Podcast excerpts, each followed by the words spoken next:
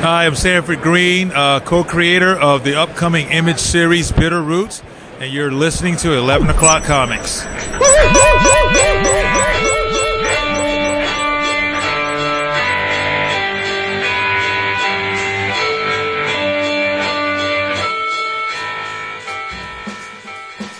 Perfect. I like the new ambiance of the room.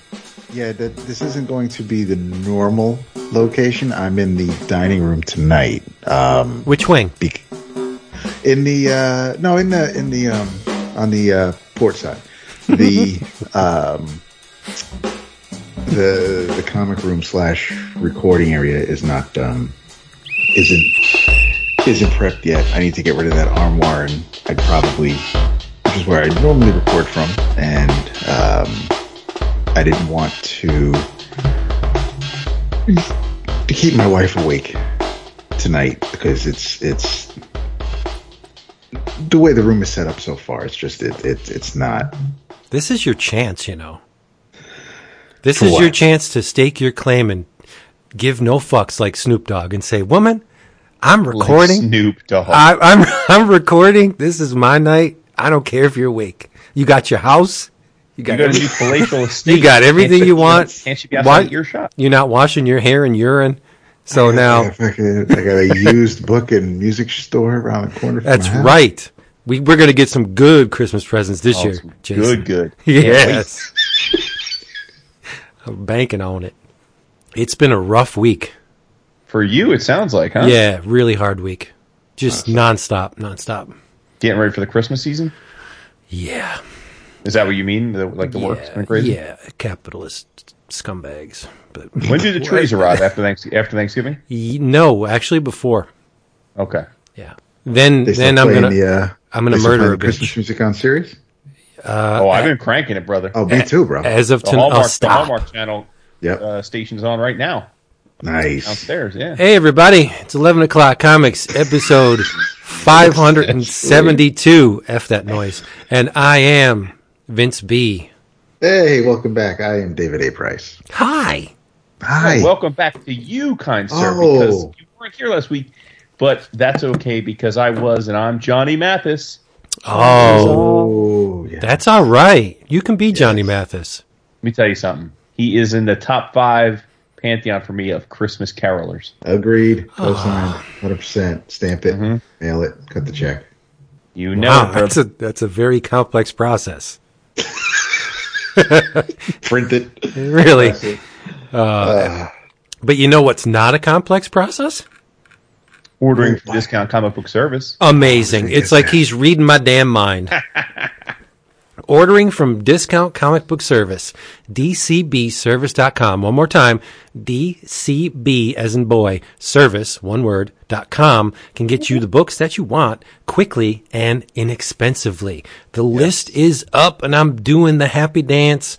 There are many specials this month, but I have selected three for your perusal. The first of which is from Image Comics. I say these two names, and what do you say? Joe Casey and Benjamin Marra. You say, holy crap. Awesome. I don't care what it is, I got to have it. It is called Jesus Freak. One word. It's a hardcover. Seventeen ninety nine cover price. 50% off this month at Discount Comic Book Service. $8.99. The year is 26 CE. A young Nazarene carpenter is having some trouble adjusting to the violent world around him and finding his place within it. He knows he's different, but he doesn't know why. Not yet anyway. A bloody two-fisted tale of historical, heroic fiction brought to you by Joe Casey and Benjamin Marra. I have to order this. It looks course. it looks great. Uh, enough said. Uh, from Dynamite, we're giving it another go. This time under the the guidance of Ron Marz and Roberto Castro on art. Castro's great. Covered by Bart Sears. Yes, it is the return of Turok. hey, man, if you're gonna give somebody a cover to do, It's Bart, right? Exactly. Yeah. Uh, three ninety nine cover price. Your price one dollar ninety nine cents, and certainly not least, but they are turning up last. It's Dark Horse with written by Curt Pires, art by Antonio Fuso. It is Wyrd, number one, W Y R D. And the pitch is there are problems, cases, too strange for U.S. law enforcement to solve. Peter Wyrd is the one who solves them for a fee, of course. An unaging, invincible detective with a penchant for the strange, Wyrd is the one the government calls when things go very badly and very strange. Shades of Constantine, maybe, but we'll see. This issue, Crimea, a failed attempt at recreating a certain U.S. super soldier, a monster roaming the countryside, and a trail of bodies. Dun dun dun. Three ninety nine cover price. You're taking it home for a dollar ninety nine. DCBService.com. The very best. Nicely done. Thanks. I'm excited for all these books. And Peter Cannon Thunderbolt, which Jason is not not going to touch. Skipped right over it. oh, so good. I loves me some Thunderbolt. Damn, Skippy Yeah, makes one of us. it's not nice. What are we? Uh, what are we swallowing here? Let's let Dap go first That's- because this is the first official show Welcome back. Dad. in the in the new dig. thanks. so you should go first.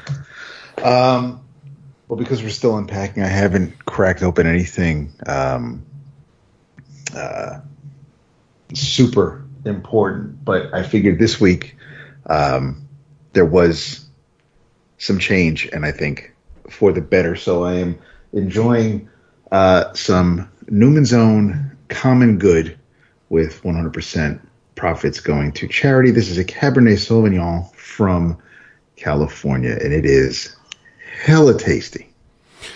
Is that When that you say room? Newman's Own, you mean like Paul Newman, like the salad dressing? I, I, the salad dressing, the popcorn, the yes, the whole nine. Wow. Okay. My man's making wine now. Oh, I mean, he isn't, but yes, his his, his not for profit is making wine. Wow. From ranch dressing to wine. Who knew? Look at that. Is that room about fifty by fifty? Right? It sounds right. it sounds It's just- gigantic. The the ceilings are tall. I listen. I I'm not going to um, commandeer this. I just I I absolutely love this place, and and I'm just well, enjoying the Oh, that warms my heart. area I'm in. So, um, I mean, it's not. We still have still have to put the dining room table together. There's still some things in, in boxes, and nothing is really. The things are hidden in the pantry and things like that, but nothing's really been put away. So we're still. Um, it, it it's not a fully furnished home. There aren't nothing's hanging up on the wall. So so the sound is really vibrating through this room, and and so it may it, it hopefully will sound for the better a little different next week, but we'll see how things go. you need to appropriate my credo. Who gives a shit? Who gives a shit? It'll get done when it gets done. Oh, absolutely, yeah. I know. Wait a it's just. I mean, Time for time me, time out, time out, it. I, I I agree with that, but there are I I live with someone who she um she is not happy when things aren't where they're supposed to be, and she doesn't necessarily like coming into a kitchen where still um because I'm I'm trying to figure out where I want things in which cabinets. So, so, so there are things on the counter that don't need to be there that wouldn't be there during the day or at night, overnight, and so I have to I have to tiptoe. No, you just put that foot down. That's what you do. Hold need. on a second, Vince. I'm Yes. calling BS, dude. You you are a neat freak. I am. That's why I would be better suited with Renee. If I had a, if I had a woman that had everything in its place, man, she would be her her knees would be scraped because we Wow. we we would be going at it twenty four seven because I would love the hell out of her. Lord. Yeah. Oh. Okay. Yes, I hate chaos in the household. Hate it. How about shout out to old men logic? Dap Dap gets a crew of young buck, strong backed movers to move his shit, and they tell him, "Ain't no way we can get your couch up the stairs, my dog." Dap and his and his equally old and grizzled but yet savvy brother get together. They mess with the angles, the geometry. They get the couch right up the fucking stairs. Well, that's how it works. The guys just didn't want to do it. They're like, That's That's what I'm saying. what they do? Touch it with their fingers? Uh, we can't do it. Oh, they can't do this. Yeah. I mean, granted, there were a there were a lot of boxes with some heavy fucking books that they were lugging around, but that's what they were paid to do, yeah, They exactly. do. Do your job, right? Right. Jason. What are you drinking? Uh, a new one. What this? A new one. It's called Hilt and Blade. I like it already. Yeah, it's a 2015. A it's a red varietal from Napa Valley, California. And you are drinking that in honor of uh, Mahmoud Asrar, who is the current artist. Crushing it on the Conan. Yeah. Yep. I see. I knew that. Yes, sir. Yep. And I'm going to drag everybody through the gutter because I'm drinking Pepe Mac. No, you're not. Yes, I am. So I don't not- have. I don't have I'm anything. Back and No. Yes, yes, I don't have Wow, anything. this is rec- we're, we're, it's recidivism going on. That's one word for it, but not. Wow. Uh, just drinking soda. I don't have anything of, of the grape, but I do have a thank you. oh, I do too. Go ahead. Yes, uh, Brandon Lee Archer sent me a, a message on the the Facebook Messenger, and he said, "Yo, I, I got another book that um, eh, it's just not for me, but I know it, it will be for you because I am sending it to you." And he did. It is Dorfler by uh, Jeremy Baum from uh, Fantagraphics. It's an oversized hardcover, um, and it is freaky beautiful. I did not read it yet, but the uh, style of illustration is very much to my liking. It's basically monochromatic with a hint of uh, blue on some pages, a little bit of red on others, and it is it's uh, a visual treat. So I can't wait to read it. So thank you, Brandon, and oh, spot varnish on the cover, and uh, thanks for sending me this, and I will devour it very soon. Nice. Yep. Uh, this would have um, segued nicely into Jason's thank you last week. Um, a few weeks ago, Christopher Hubble uh, posted in our Facebook group that he uh, he found the 100 page Comic Giant Swamp Thing Halloween horror special at Walmart, and um, because I couldn't find it, um, maybe very two percent joking, but mostly in all seriousness, I replied, "I'll take one." And um, like three days later, before we moved, there it was in my mailbox, and Well. I just want to thank him so very much for that. I have not had a chance to sit down and read yet. It's still in the uh, the mylar he sent it in, but um, I, I sincerely appreciate it. So thank you so very much, Christopher. That's the sweetness. I'm looking forward to it. Yep. Damn, sending it in a mylar and whatnot. He knows what's up. Shit. That's right. It's the comic book DB and whatnot. Go acid free or go home. Word. Yep. Shit. Let's get on to the comics because Jason um, said that he had about 8 million things to talk about this week. Dude, you know, all it's good. just one of those weeks. I like it. Sometimes Okay. you have a week, and it's always hard when it's the opposite, where you read a bunch of stuff and it's mediocre to, to not so hot, and you're thinking, oh boy, what am I going to talk about? And then there are those weeks, and this was one of them, where every damn thing, whether it be fresh off the presses or old school, that I decided to dip into, I found to be delightful. Cool. Uh, you want to start it off with the thing we all read? Yeah, let's do that first. Let's let's do a little uh, little little threesome. Okay. Start it off right. This week saw the release of a very highly anticipated book by someone who has been working more or less in the trenches since hitting the highs at uh, DC on um, Batman and uh, other books. But uh, we haven't seen much of Grant Morrison lately, uh, unless you count the India stuff that he's been doing and his uh, editorship so to speak, of uh, heavy metal. And um, what else has he been doing? The occasional text piece for Ahoy Comics. Uh, but now he seems to be back in full form, fine form, on uh, The Green Lantern, number one. As I said, written by Grant Morrison, gorgeously illustrated by Liam Sharp, and uh, color art by a name almost synonymous at this at this point with uh, comic book um, color art. It's Steve Oliff. Yep. The rundown. Wow. Uh, I have to be honest. The first time I read it, I was like, okay, this is just more gobbledygook from from Mr. Morrison. But the art was the deciding factor, and I can't overlook something this beautiful. So I read it again, and I enjoyed it very much more. the second time. Hashtag samesies. Yes. First Uh, time out, I read it. I thought the same thing. I thought, oh man, this looks really good, but I don't know this. This is a lot of non sequitur. I'm not sure I'm following. But uh, after you said you read it the second time, I thought, okay, uh, I'm going to read it a second time, and I think you're right on all fronts. Yeah. Dap, did it click initially for you, or did you have to give it another go around? Um, no, I think it it I didn't need to give it a um another go around. I did. Um, after I read it the first time, I kind of skimmed over it again just to uh, see if there was anything that really stood out to me that I wanted to make a note on. Um, but it it um no, it I I didn't have a problem with it, and and I'll probably explain why as we get into it later. But no, I I thought um like you guys, I, at at least after the second time, but I like you guys, I uh, definitely enjoyed what I read. Oh, okay. I didn't see that coming. Really? Yeah, because Hal's a flaming asshole. Yeah. Yeah, but I mean Yeah, that that's been the norm for a while, right? I mean, Ha- Yeah. Okay. Yes. Here we go. He he no no. See, this is not I'm I'm approaching this and and it's because of um of his girlfriend right at the start. Um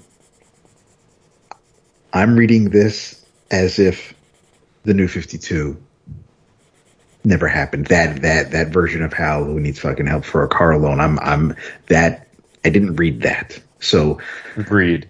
this this feels like Morrison, especially with the the the insurance salesman, the toy sale, everything here.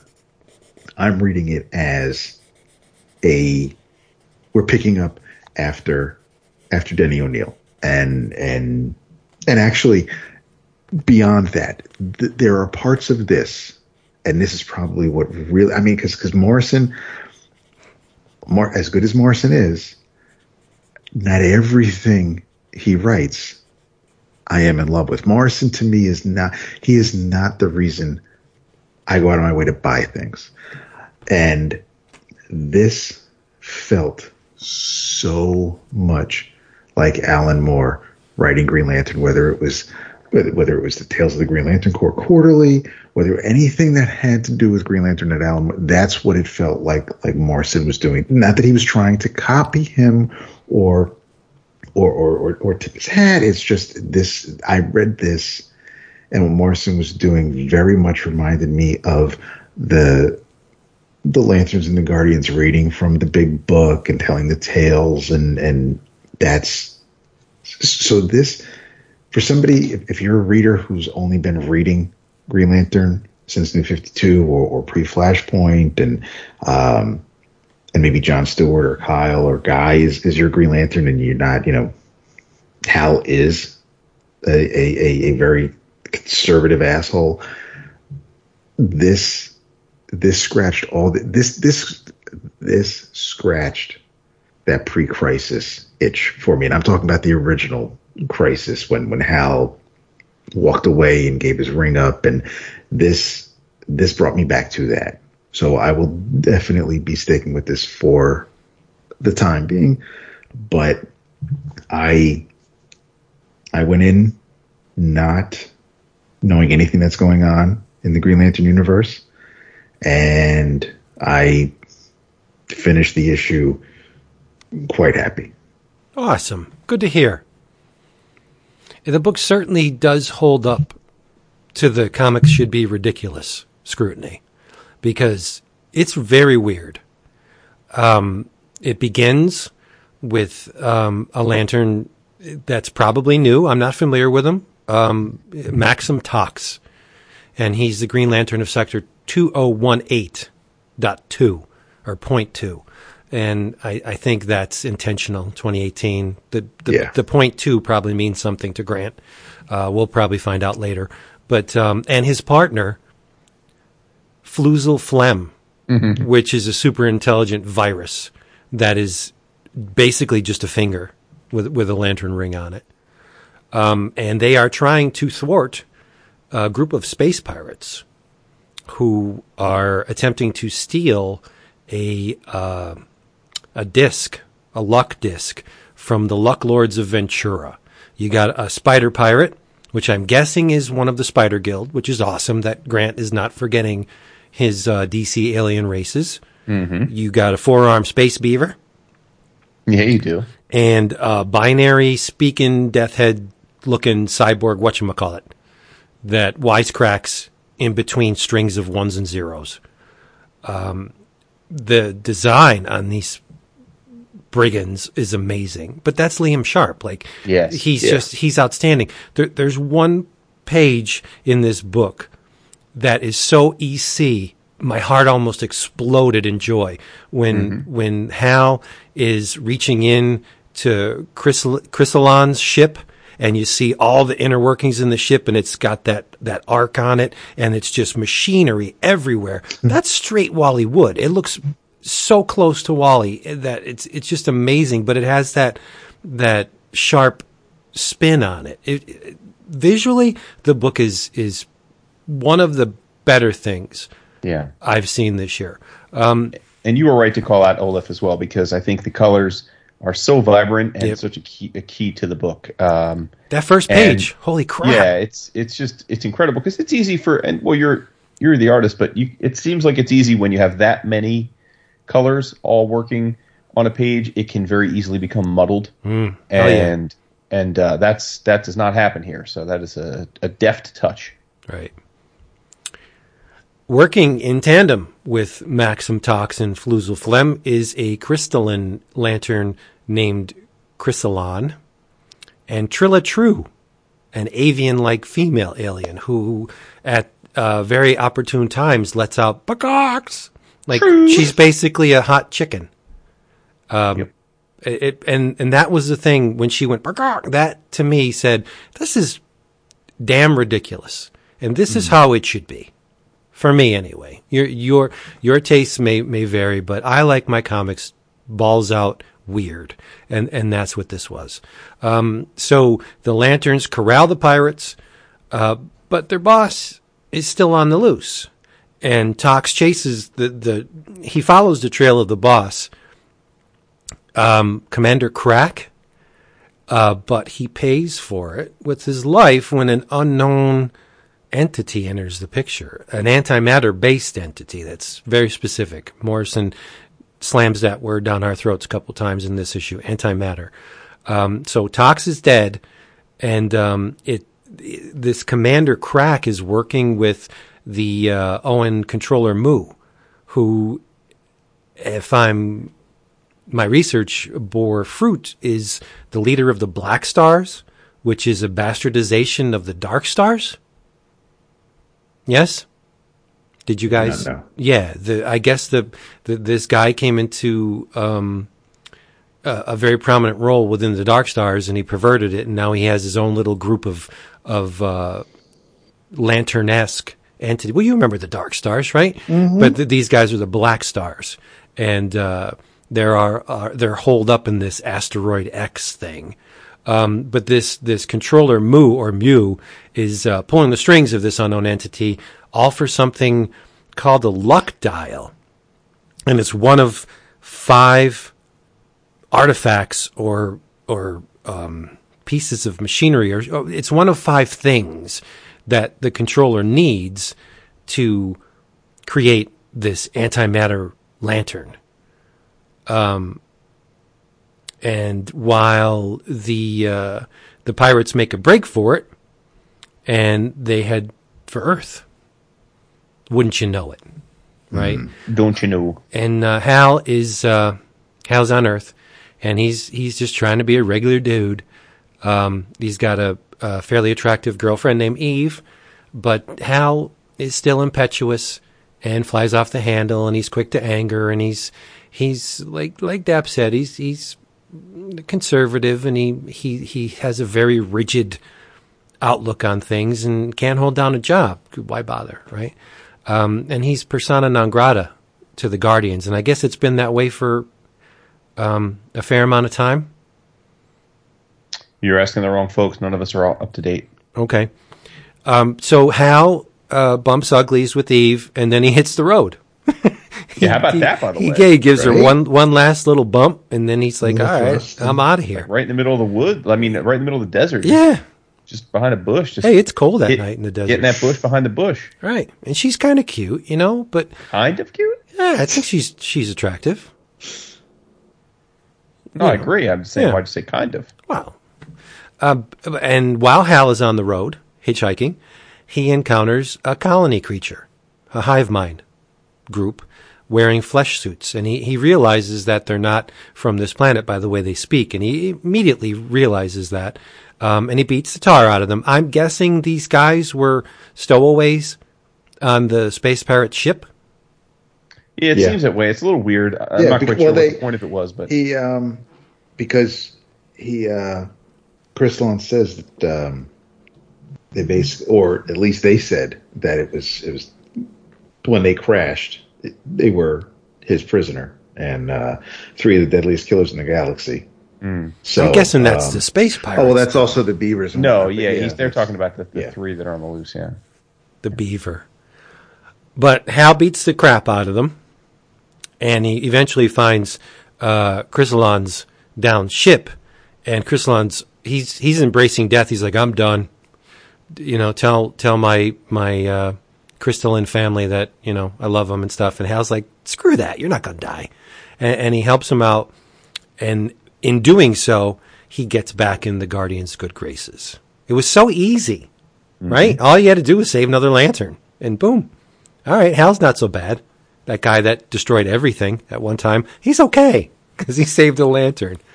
Um, uh, so new Oa, I don't know when this happened, um, calls Hal back to the fold, and he's reinstated. But I'm guessing he's not going to be the lantern of of the the Earth based sector. He's going out into deep space right? And he's going to be as the as the the uh, title of the covers or whatever says he's going to be a space cop. Yep, intergalactic lawman. And yeah, intergalactic lawman. Um, and they the Guardian gives him the lowdown on the space pirates. Um, and in and while he, the Guardian's briefing him on this, he's like, you know what, that that book of Oa that we all relied on for so long, somebody dicked with it. They tampered with it and they changed things and and and tweaked it. And now it's not this uh, sacred tome that we we all hold near and dear. There's it's not trustworthy anymore. We can't we can't go by what's in the book. So our our future's unwritten. But I, I do know one thing: one of us is a traitor. Oh no! Um, and then we flash to Asteroid X, the home base of the Black Stars, and um, Controller Mu says he's got two of the five components necessary to create this antimatter lantern, and this this thing that uh, is all nasty and open and weeping fluids and and half formed. It looks a lot like Hal. yeah, it looks just like how. Yeah, Yep. and that's where we're left off. But Well, they call it the weaponeer, so I mean, referring right, to the and I'm, I, I'm of Qward. Uh, That's what I was thinking, but but the that's the weaponers of Qward, isn't it? I don't think they were called the weaponeers. No, they're weaponeers, weaponeers of Qward. Okay, They're the ones who made Sinestro's ring. the yellow ring, yes. Yeah, Mhm. So all Well, I right, mean, homeboy looks like he's dressed like a yellow lantern. yeah. Okay. So that's the tie-in. That's cool. Mm-hmm. Uh, but pound for pound, um, Mr. Sharp is the leader of this show for me. I mean, I yes, I, I enjoyed Morrison's story. It was uh, the second time around. It was fun and and rambunctious and and overblown as one would expect from Mr. Morrison. But the art, oh good God, the art's impeccable. There's a there's one or two pages that I don't think are up to Liam's snuff, and that unfortunately those were the preview images we saw for this hmm. book when he when Hal chants the oath again. Be you know Green Lantern's light. I don't think that's a great page. Mm-hmm. And that's the page that they were really pushing. They should have used the first two or three pages because they're remarkable, or mm-hmm. or any other page but those. But it's just it's a visual extravaganza. It's just amazing. Like I can't praise it enough. It's there. There are uh, there are panels that when Hal's punching the the the collective uh, aliens, his body language, the way his hair's flowing, his muscle, his his musculature, it looks Musculature. like it looks like Frazetta. It looks like There's yes, I I see Frazetta. I see um, some Mark Schultz. I see. Um, th- th- there's some lines here that remind me of even Steve Mannion. There, there's a yeah, like I don't like this doesn't. This isn't Death's Head, Liam Sharp. This isn't you know the Liam Sharp that I would have read in the '90s, and I I really really like this. I, I like this um this this just throwing tons of lines on pages that all that all serve a purpose and, and connect to things. And it's not like it's it's speed lines or kinetic. Everything it, it's it really is a um your eyes your eyes take in so much but he's he, he lets your eyes rest on on spots. And it's Yeah, just it, yeah. it really does. The, he and grant seem to work well together i think. Yeah. Yeah, I mean, this is a 2000 AD book, pretty much. I mean, all of these guys were 2000 AD guys. Yeah, that's not a a, a dig either. That's I mean, you're Right. you're among the best. No, I'm, right? I'm not digging it. No, Yeah, I know. No, I know. Well, I was just, just, stating a fact. I'm right for the listeners who don't know what 2000 Oh, AD oh, yeah. is.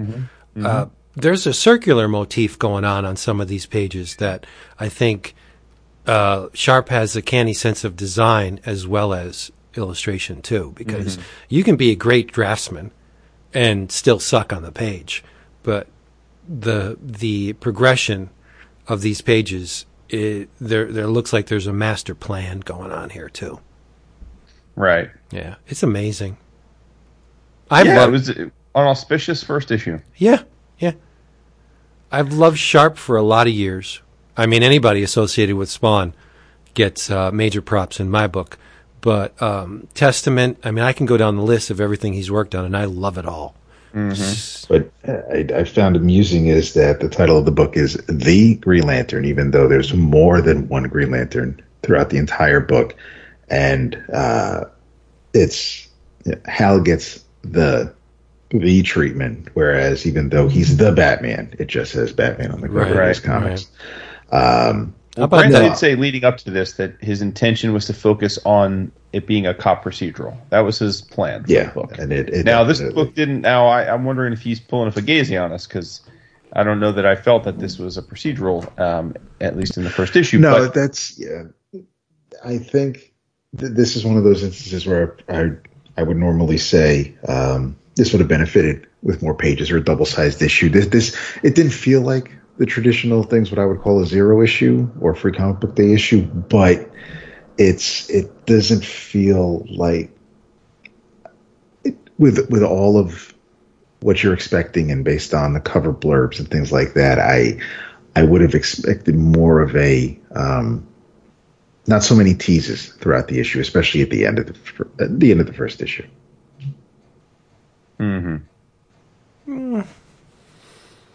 I think with Morrison, you got to give him an arc, not an issue.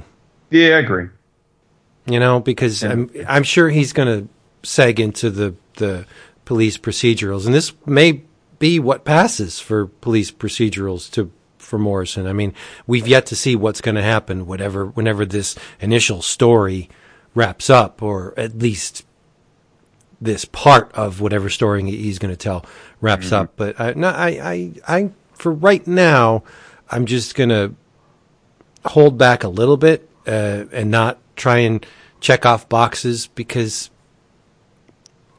I haven't been in the Morrison groove for a while, and I don't want to unfairly tilt my perceptions in either direction. You know, I mean, I just want to take it for what it is right now and see where he goes, and then at the end of whatever six or eight issues, then we'll see. Uh, but I will probably buy whatever, hopefully hardcover when this comes out because of the artwork.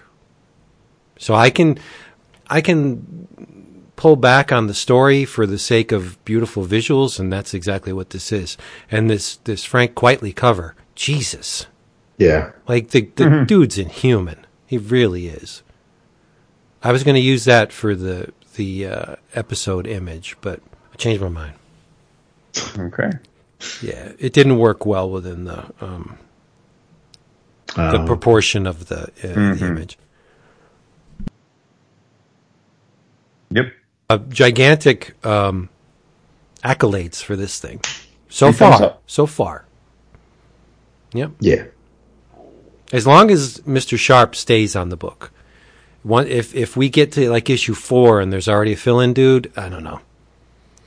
I'm I'm I don't know. Depending on who it is, obviously. But Right. It'll Yeah. exactly. I, mean, if I, they get Capullo to fill in on issue four, then I'm okay with it.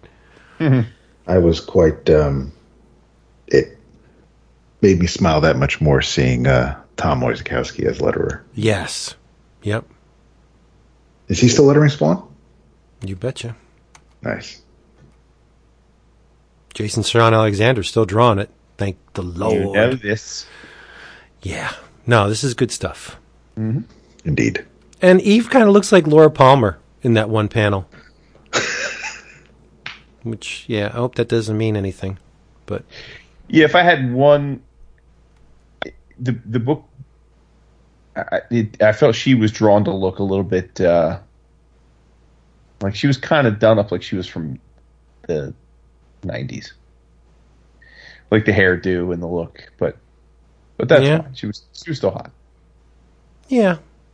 Well, I mean, you can't really pinpoint a time frame unless I mean the car, yeah, is is a it's a contemporary vehicle, but Yeah. other than that, when Hal and then there's the jet, but when when Hal is is on Earth, even his clothing, it it has a like a, a 50s kind of edge to it or you know it's just it's rugged even the the guys he runs into. There's no markings or uh, brand names or anything. I- there's no indication on their clothing like what time period these these clothing are, are from. It's it's all pretty I don't want to say generic but I want to say timeless because you really can't pinpoint. Even the the uh, the older couple in the car yeah the woman's got tattoos which lends us to believe a woman of her age with tattoos yeah this is happening right now but the car looks looks vintage right It does so I, I like that too about it keeps you guessing. And I giggled when he dropped 16 tons on, Yeah. on 16 Eh. tons. What do you get? so you could definitely, you know, that Morrison was thinking that. Why would he pick 16 tons? But of course, Yeah. So yeah, good stuff. Mm-hmm. Not, thanks, Grant. yeah. Grant, welcome back to the world of superheroes. It's good to have you. Keep it up. Please. So what else we got, do. Jason? You you you you, you uh, said eight million, so you better start now, and and just let go, release. I got something that um, I really enjoyed, and I say that with the context of I think both Dap and you would enjoy it even more than I did. Wow. Okay. Yeah. Yeah, because it's more in it's more from a genre standpoint up your alley, um, and uh, but but oh, but I loved it, uh, and that is uh, from what was published by Image Comics. It is uh, the Red Hook Volume One, New Brooklyn, uh, by Dean Haspiel, and this was, or I should say, is a webcomic uh, published on Line Webtoon. Which, if you don't know about Line Webtoon, um, Line is a South Korean internet company that is massive, like major, major sized, massive company in Asia, and they are becoming, if not already are, the largest purveyor of uh, webcomics. They, the, which are very popular in Asia, and they, from what I understand, had the most booming party at New York Comic Con. Uh, by the way, Line Webtoon, it was the hot ticket. Um, but regardless of that, Dean started publishing the Red Hook in 2016 on Line Webtoon and won the Ringo Award for Best Webcomic last year uh, for this. And this is a collection of, I think, the first 26 uh, webcomics in collected form. Um, but it is, in Dean's own words, a his love letter to Silver Age pulp and superhero comics. Damn. Yeah, and the Red Hook, the book's aforementioned uh, title, is also the name of the hero. Uh, his name is Sam Brosia, like ambrosia, Mm. and he is a uh, a thief, and he is uh, doing his thing, just uh, getting in where he fits in, stealing what he needs to steal to to live. He's uh, partners in crime with his uh, girlfriend, the possum, who looks like Catwoman, only with a little bit of a possum bent to her costume. By the way, Dap uh, down with the swirl. Nice. Sam Sam is uh, is white and uh, and and uh, the possum is uh, Ava is black, and they're just doing their thing. You know, they're like they're successful cat burglars or what have you, and uh, not not not evil, right? Just just stealing to steal, but not not you know not uh, violent or, or murderers or anything like that. And uh, but through through a, a kind of a green lan- it's a nice segue, kind of a Green Lantern esque segue, more of the Kyle Rayner variety. Um, the Green Point, which is another, all the characters in this are, are uh, not, not of Brooklyn, I should mention. So the Green Point, who is the Green Lantern or the Superman, like the alpha hero of this world, is dying, and he has to impart his mystical source of power to someone else before he dies to carry on the torch. And he is drawn to the Red Hook, and he knows the Red Hook to be a thief, and he pulls one of those. Oh God, I can't believe I'm giving this to you, but it is what it is. And he imbues the Red Hook with the Omni Fist of altruism, and essentially it is uh, a hand that goes a, a mystical force that goes inside of your heart, and it's basically a a, a clutching grip gripping hand around your heart. And the way it works is if you don't do good, if you don't save the people that need saving around you, it squeezes your heart and it's going to kill you. So it forces Sam into becoming a hero um, against his, his his will. He's he's not naturally heroic, but it forces him into becoming uh, Brooklyn's top hero. And uh, and then hijinks ensue. He he battles a bunch of different ne'er do wells, um, and uh, it, it's it's a lot of fun. There's there's like um, his mom is uh, his mom is uh, is named the Coney, and she's this heavy set older woman who's like the Punisher. She's a crime fighter, but she basically goes around killing everybody, and uh, the, and and his girlfriend is is having a little bit of issue with the fact that he's a a superhero now because you know she's trying to get her her thievery on and, and all that good stuff. Um, there are other villains um, that have um, Brooklyn esque names like Bunker Hill uh, is the crime boss and and you know little clever kitschy things like that. But but the the underlying premise of all this, which is pretty neat, is um, that Brooklyn has, is a sentient land, and because of how fucked up our world is, it secedes, like actually secedes. It physically removes itself from the rest of the United States and creates a mile long fissure that create. So Brooklyn is its own separate sovereign place now, and this is Dean's idea is to create this this world, New Brooklyn, that he's going to have lots of stories to tell, and uh, it, it's it's the conceit is that it's a place where uh, the creation of art is the primary uh, driver of the economy, and art is used to barter for things like food and other things that you need. So it's it's it's a little bit of social commentary on Dean's part. Um, I'm in. yeah, no, I know, and and and uh, I probably don't need to explain to everybody what Dean's art looks like. He's been around a long time, but if you aren't familiar, um, he's got a very very clean line. I would say for if you don't know what he looks like, think some kind of combination of Paul Pope and Shaky Kane, um, but but also he he is uh, excellent with the use of line work in the sense that the page isn't overcluttered with detail, um, but it, it- you know he he's he's in that that Somni school where he puts just enough lines on the page to convey the story, and it looks beautiful and it looks crisp and clean. Uh, the colors are on point, very very pulpy, um, lots of gray tones and then pops of color, he he as you might imagine, he's his costume's red. Um, but each each character has just kind of one primary color that is their main driving color, and it just pops against the the the, the grayish tones of the rest of the page. Um, and you just get a collection of different adventures that he goes through, and and there's definitely an arc through the through the through the the story. I, I won't I won't give away the the the major arc or the conclusion, but but he comes into his own. You know, he he evolves from the start of the book from this uh, silly, carefree cat burglar to uh, someone who has to deal with the weight of being the the major hero of this this land that is focused on the good and the artistic and uh, and, wants to relish in, in, in what makes makes the world special and, and not all the fucked up stuff that goes on.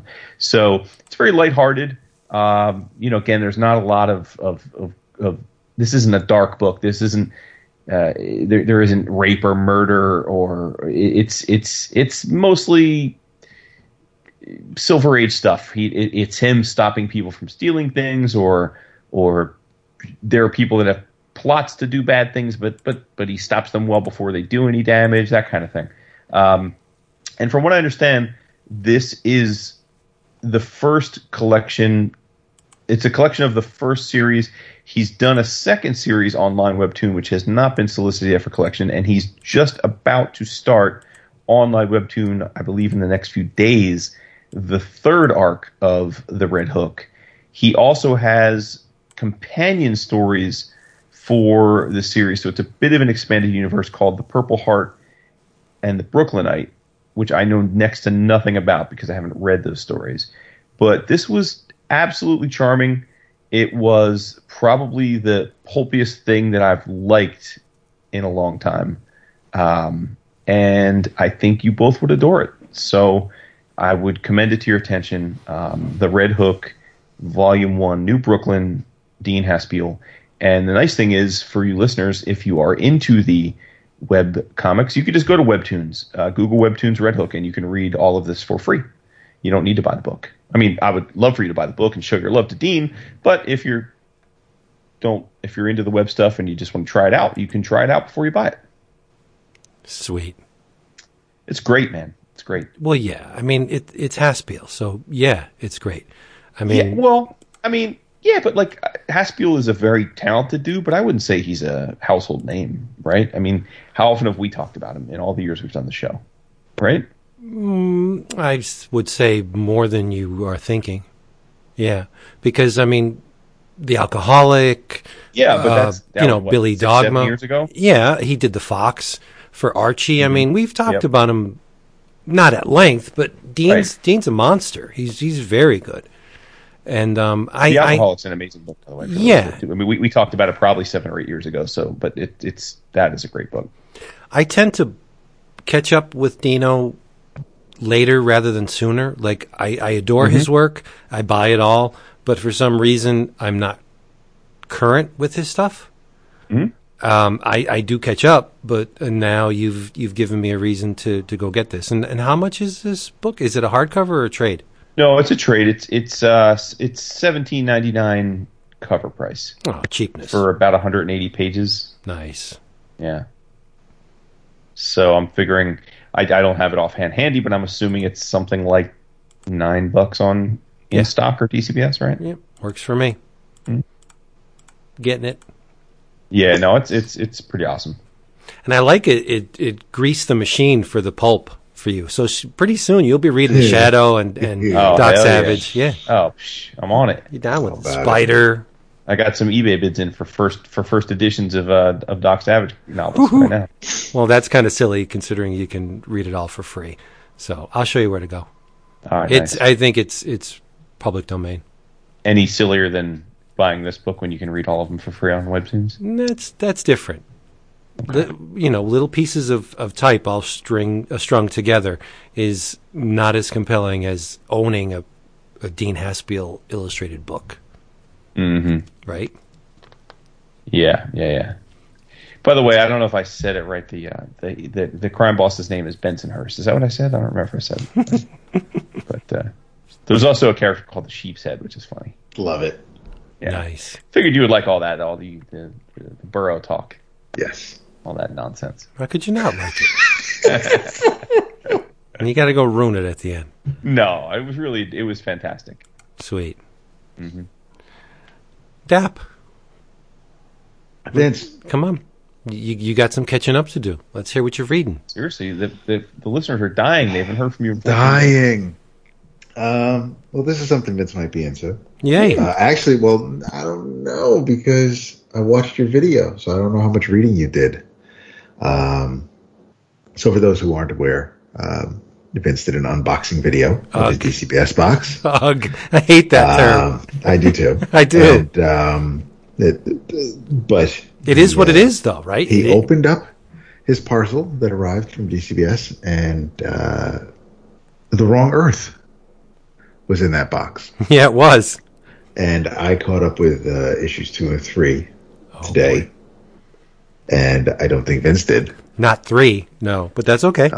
But it's it's uh, as much as I enjoyed the first issue, it's a story that really keeps getting better. Hmm. I, I it's and it the the Earth Alpha uh, residents are just so campy and corny, but not not not groan inducing. They don't make you roll your eyes, but it's it's you may even say it's cute, but it's it's um because at the end of the first issue we're left with a cliffhanger because Dragonfly Man is shot and looks like killed. Um, but that's not. It'd be a pretty short series if that were the case. So, um, they explain what happens, which is completely ridiculous, but you roll with it. And um, and while that's going on, we're still on Dragonfly from Earth Omega, who is on Earth Alpha. Um, he is um, he's he's he's taken aback by the people in charge, and uh, who on his Earth um, were a uh, the president of, of a bank who um, who didn't do something.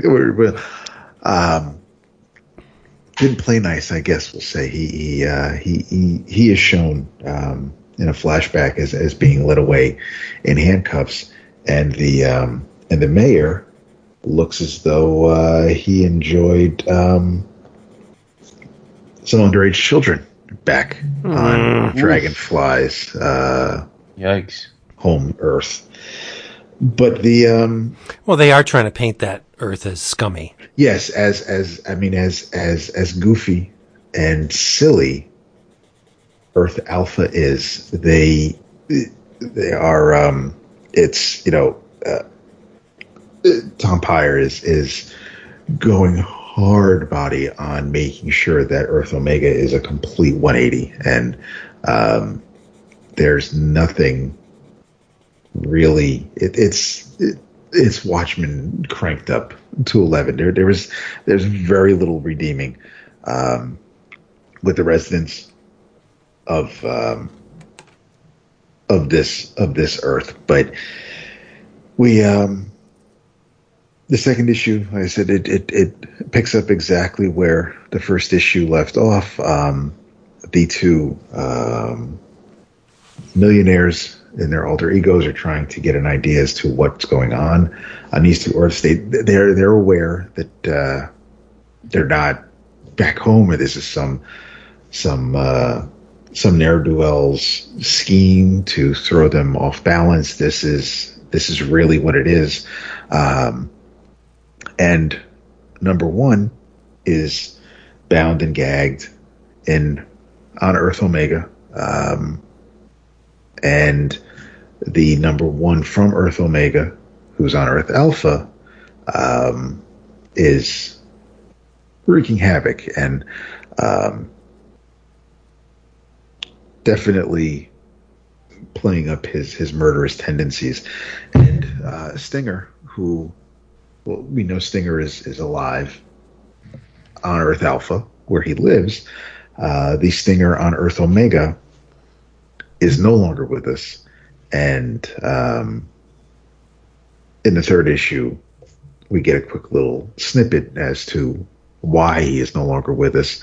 Um, we didn't even get a chance to call in to decide whether he lives or dies. We didn't. We didn't. so I, I don't know what it would cost to call Earth Omega anyway. But the um, but the third issue is, is I'm not going to go deep on that, but it it just you know th- th- this is basically it, it's all happening really quickly. Like nobody is real like this all the events from the first couple of issues all take place like overnight. So so nobody's really. It's not a week later. Things are moving pretty quickly, and um, it's it's adding some some drama and, and some tension to the story because nobody is is just sitting on their hands waiting for something to happen. Everybody everybody's being um, everybody's trying to do what what they need to do to to get back home or to write things and it's just you really don't get a chance to rest in it, and, and all all for for the better of the story. I think we're not. Uh, it's it, it, the, the, the and the mayor and the bank president are so so dumb because there is a um, the the the big bad in the third issue is someone called uh, Triviak, who um, basically like the Riddler, and he um, he left a clue for Dragonfly Man to find him, and um, the clue is what popular movie musical directed by John Huston is based on a comic strip by Harold Gray. Wow. Jeez. And these two idiots are like, oh, he's such a vicious, baffling. It, it's a conundrum, and there's actually a a, a, a club slash restaurant. It, it's a it, it's an exclusive supper club named after the woman that this comic strip is. It, it's just, but he so, so Triviak shows up to and and his um his his whole plot is that he uh he will because it's trivia night he will answer the questions the trivia questions. I mean, he doesn't have he doesn't have the heroes crew with him, so I don't know how well he'll do answering these trivia questions. But every question he doesn't answer, one of his henchmen will kill somebody, someone in the supper club. So uh, when Dragonfly shows up, because the mayor and the president of the bank uh, really are looking for his help and and meanwhile, Dragonfly is trying to tell them, listen, you have you have a murderer on your streets because his number one is walking around on Earth Alpha. Um, and he's like, you know, we have to stop this person. And they're like, no, no, no, we have to take care of Triviac first. And and don't worry, number one is in prison where you know you you you sent him last night. And um, Dragonfly's like, all right, fine, I'll I'll I'll take care of your little problem if it'll help you people, if, if you people work to, to, to get this killer off the streets. And he shows up and um, dispatches Triviak, which I'm not going to say how, but it, it's just, it's, it, it, this is one book where I would think, based on how people react to what's going on, that it, it it would feel maybe forced or silly, and and it kind of doesn't. I don't know how the hell Peyer and Jamal and why they they make this work, and it's it's so good, and I it, it's weird, man. I don't know. It's it's one of those things where it it's it's this is why I enjoy reading comic books because you can come up with a story like this and these two characters are at such extremes on either end of the spectrum, but mm-hmm. on these on in, in, this book on these pages, it just it it it clicks, it works, and and I'm I'm really thankful for that. So, well, yeah, if, if you were in the room when they were pitching this story, you'd be like, "That doesn't sound interesting at all." You uh-huh. know that that's that's just silly. I mean, that's that's hasn't that been done? You know, Right. but but when you when you experience it on the page, it feels fresh and it feels new. Right. And and That's they, it exactly. right. 'Cause, and- yeah, you have preconceived notions because of, of, of you know crisis on Earth too, and you have all these other reasons.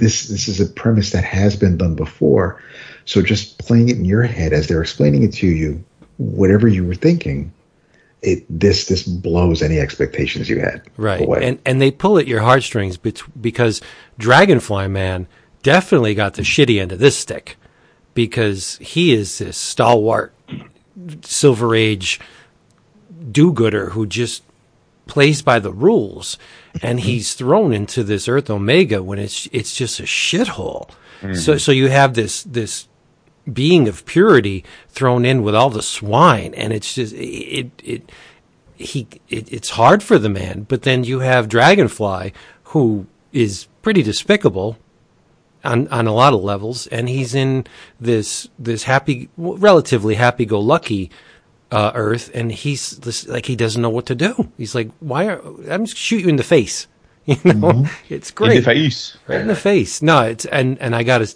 It's uh, Jamal's best work of his entire career. I think I would agree with that. Yeah, and let's not forget Juan Castro, who's doing. Seriously. I He's was going to doing say, got to shout out our boy. no, he's Yeah. doing an amazing job on the embellishing on this book. It looks phenomenal. Mm-hmm. Yeah. Yep. Total sleeper uh, came out of nowhere. Yeah, agreed. Yep. and the backups there's a um the third issue has another um stinger backup with the specter of the sidekick museum but the second issue um there's a backup of dragonfly man and stinger where they take on nimby Yes. not in my backyard and uh and and it's it's all about trying to block progress but it was it was it was cute but yeah no definitely um That's all funny and stuff. It is all funny stuff but uh, oh Ahoy comics man they they they, they ain't playing We will have an Ahoy Orama this episode. nice Oh boy, Yeah. Hell yeah. how's about that? But first, I got something. I have a, a somewhat of a theme going on, and I didn't plan it this way. Um, I read Midnight Mystery number one. It's written and illustrated by Bernie Gonzalez. It's it's pretty much a one man show. this. Yeah, it's he's a. I have no experience with this man, but after this book, I will make sure to follow whatever he chooses to do after this. And it's published by Alterna Comics. Wow, that's uh, you're dipping into the very controversial Alterna waters, huh? I like their books. I like their books a lot. No, I know you do. It's just it's a bold move to openly support them right now. I don't care. I thought this book was I, I'm yeah. not saying you care. I'm just I'm making the, the editorial comment. and, and when you hear why I, I enjoyed this book so much, it'll be very apparent to you. Like th- this is a no brainer for me. Um, it's a four issue limited series. Cover price one dollar and fifty cents. Full color, printed on newsprint. Here, here's the rub. You got a detective. Uh, his name is Zeke King. And uh, Mr. King likes to record his thoughts on the mysteries of the universe on a reel to reel tape recorder. Just to remind him, he says, he's got stacks of reels in, in the area that he does his recordings. He, he, he gets his thoughts down on reel to reel tape to remind him to, to, to keep the, the notions fresh in his mind. But then later on in the, the comic, he gives a tape, a reel to reel tape, to someone. And we're not told why yet he's actually doing this. I, I don't buy the fact that he's just recording these things uh, for his own benefit because judging by how many reels he has, if he ever, he, he almost never listens to them. He can't because there's just hundreds of reels in this room. And if you're recording them, you ain't listening to them. So what's the point? But that's not made clear yet. So he, he likes to get his thoughts down and he's talking about the soul and the afterlife and God and what, you know, all this stuff. And, um, he, he's offered a case, uh, by one Jasper Jennings. Now, Mr. Jennings is a butler on a sprawling estate in uh, an area that Zeke calls the Blue Blood Row. He's like, it's it's. I'm glad I got a case, you know, uh, with the muckety mucks for a change because I'm usually in the gutters, and um, Jennings is kind of like the Alfred to a man named Roland Blackwood. This guy's uh, special. Uh, Blackwood was an actor that made a sizable amount of money as a horror host, a TV horror host. He, he, he tried to be a legit actor and it didn't go anywhere. And some say he had a, a burst of, of creative uh, inspiration from somewhere. Some say he went nuts um, from the stress. He just cracked. Uh, so he, he created this horror host character called Count Karloff. And he, and he had the Midnight Theater where he would host the movies I, I love so much, right? And um, he uh, he got very popular, which led to uh, a modicum of fame, which led to a string of ladies. This guy embraced the notoriety, and he he did it uh, in front of and both behind the camera. So he had a lot of lady friends, and um, Jennings tells uh, King that one of those relationships produced an heir, uh, one that he'd very much like to find. So he hires King to find Blackwood's son. So King gets on the streets and he's sniffing around, doing his due diligence, and opinion on Blackwood varies. Um, his makeup man loves him, thought he was a great guy. His agent thought he was a scumbag. Um, past uh, conquests think he's a a jerk and a heel, and, and other people just, you know, they thought he was great.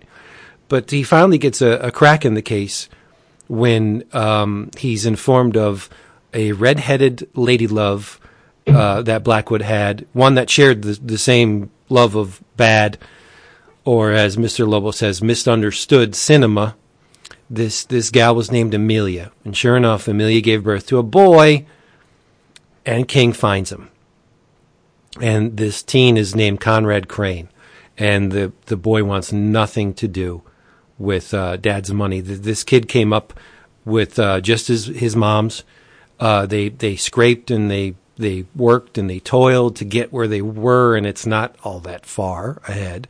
Um, you know, they don't have much, and he's like, I did it by myself this far, and, and I'll do it by myself uh, to the end. And but uh, King eventually convinces them to like let's just let's just hear what Jennings has to say. Let's go see this dude. You you are now the the owner of a sizable estate. You got lots of money. You don't have to do it alone anymore. Let's just go see what's up. So he's like, all right, we'll go we'll go see. So so the the Jennings schedules a meeting in one of Blackwood's giant greenhouses. So uh, they get there, and after the pleasantries Jennings steps aside and you see a mummified skull on a on a a, a Diaz type thing, and he's they're like, "What the frig's going on?" And Jennings says, uh, "Mr. Blackwood is neither dead um, nor buried," and he puts on a gas mask and fills the room with friggin' noxious fumes. And King and Colin or Conrad go down, and that's where the the issue ends.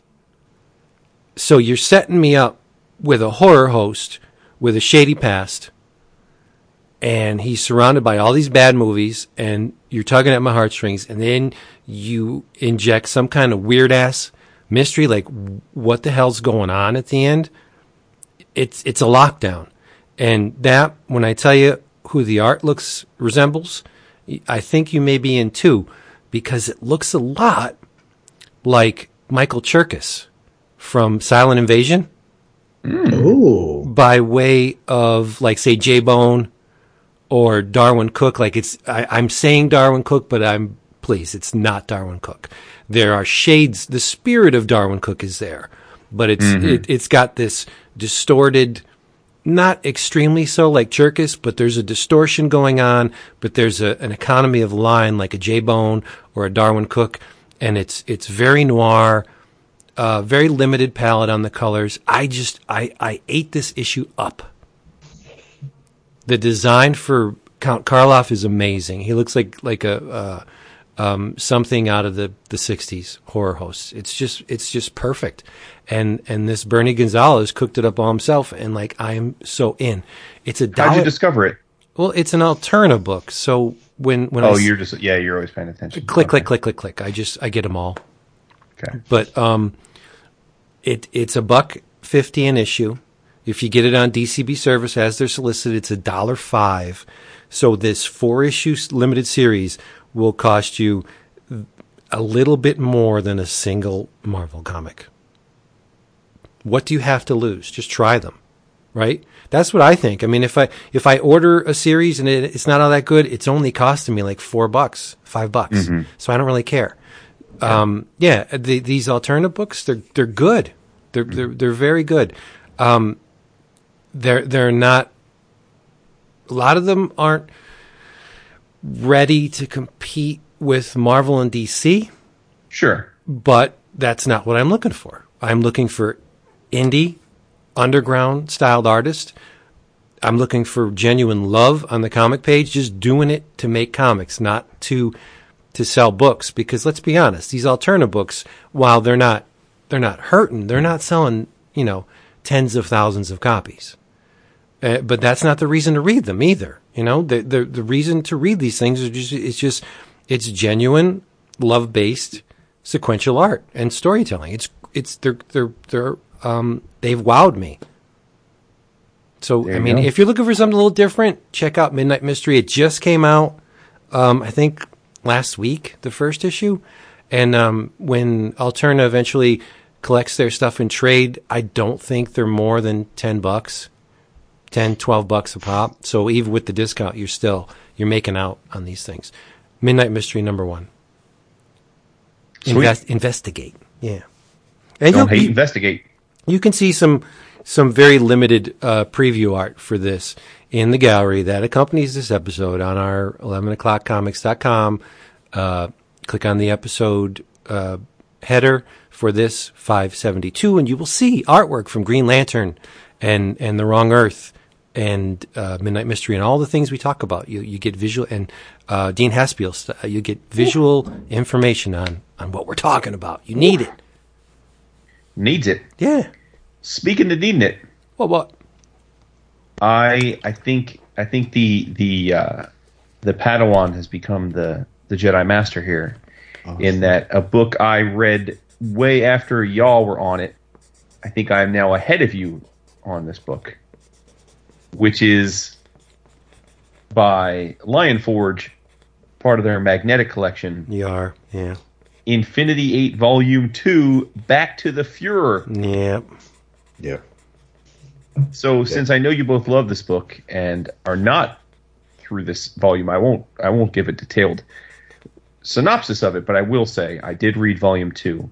Yeah, a couple things about it. It's a it's a fantastic hardcover. They have rounded edges on hard, which Yeah. just turns me on. Yeah, I yep, love yep. that so much. Uh, I have our business cards at work are rounded edges, and uh, it, it I think it's a nice little distinct. Just stands out um, written as the I think the whole thing is by Lewis Trondheim. Different artist though this time. This is by Olivier Vatine, and uh, I would imagine most of our listeners recall our many episode love for the first volume. But the premise is eight agents, eight missions, eight temporal reboots. It's a space. It's a space pulp where the a ship, the Infinity Eight, is traveling through space. They get stuck in a debris field, and their captain, which is a species known as the Tone Shar, can basically reset time after eight hours for eight consecutive instances uh, as part of their their physiology, and so he does that. We uh, we all recapped and gave love to that first volume and what happened there, where it was basically a, uh group of aliens that that uh, feed off of, of of carrion and death, and uh, this this um, is temporal leap number two. The agent this time is named Stella Moonkicker. She is a uh, a blonde bombshell, and she's got a robotic partner, uh, and they basically have to deal with the reanimated uh, corpse of Adolf Hitler. So um, there is a group of people on the the spaceship that uh, are self-professed Nazis, and it's absurd because they're aliens and they, um, you know, one thing that's that that I think is interesting that Trondheim's making the point here is that a lot of what we have interpreted historically from civilizations in the past is probably a bastardization of what it was really like because how do we really know? And in this case, these uh, people have totally all the, the the things they have come away thinking about the Nazi Party are totally wrong. Like they have a cooking show and they have like reading club, and they really all they they think the Nazis were just this this group of uh, it like a social like a like a Kiwanis club or like an Elks club. Um, so they don't really know, right? And it's it's all these different alien species, and they're a bit of a fringe club doing their thing. But then in this debris, which we recall from the first uh, uh, the first volume, is a, a debris. It's a, a, a giant debris field full of dead things. They come across a old Nazi rocket, and inside the rocket is a the preserved head of Adolf Hitler. And uh, Stella's partner, who is a an android, to preserve the head while they get back to the ship, sticks Hitler's head in his gelatinous um, like cyber brain area, and of course, because it's Hitler, he takes it over, and you can imagine the hijinks that ensue after that. So it's essentially space pulp, buxom, buxom ladies with laser pistols fighting against killer Nazi androids. Um, how could that be bad? So um, I won't go into the details beyond that, but it, it's it's another home run. I love that you guys turned turned me onto this book. Uh, I love the fact that we have another six volumes coming. That is incredible. And uh, if you all haven't jumped on board this, I, it, I got nothing to say to you. It's ridiculous. You got no no excuses. It is uh, 19.99 retail price. So again, 10 bucks if you order it when it comes out, or 12 bucks if you order it after it comes out. But either way, it's a bargain and it's beautiful. And Vatine's art is is um, it, it's it's it's definitely of the um, uh, if you've read a lot of bande dessinée, if you've read a lot of European uh, graphic novels, this this will feel like a comfortable pair of pants. Uh, wild, oversized, crazy-looking alien species, uh, badass mechs with all kinds of crazy weaponry, and then beautiful women. So visually, it is it is a home run on every page. And um, is there ever a bad time to read a comic where Nazis are getting their asses kicked? So, exactly. No. So, Um, for the record, not that I'm taking notes or anything, but um, this is the second time this episode you said the P word, P. pulp. That's the second time. No, I know. yeah. I know. And isn't it weird that a week where I think everything I read was awesome and I'm and I got a lot of hope. I'm just gonna sit back and Maybe, grin. That's maybe all. age is maybe with wisdom you can teach a new dog, uh, old dog, new tricks. Yeah, yeah. I don't see. I got to save some time to besmirch Doctor Who, at least to balance things out now. no. no, I got nothing bad to say about Doctor Who. Who am I?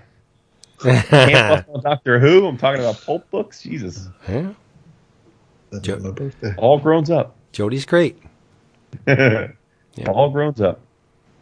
What else do we have to talk about here?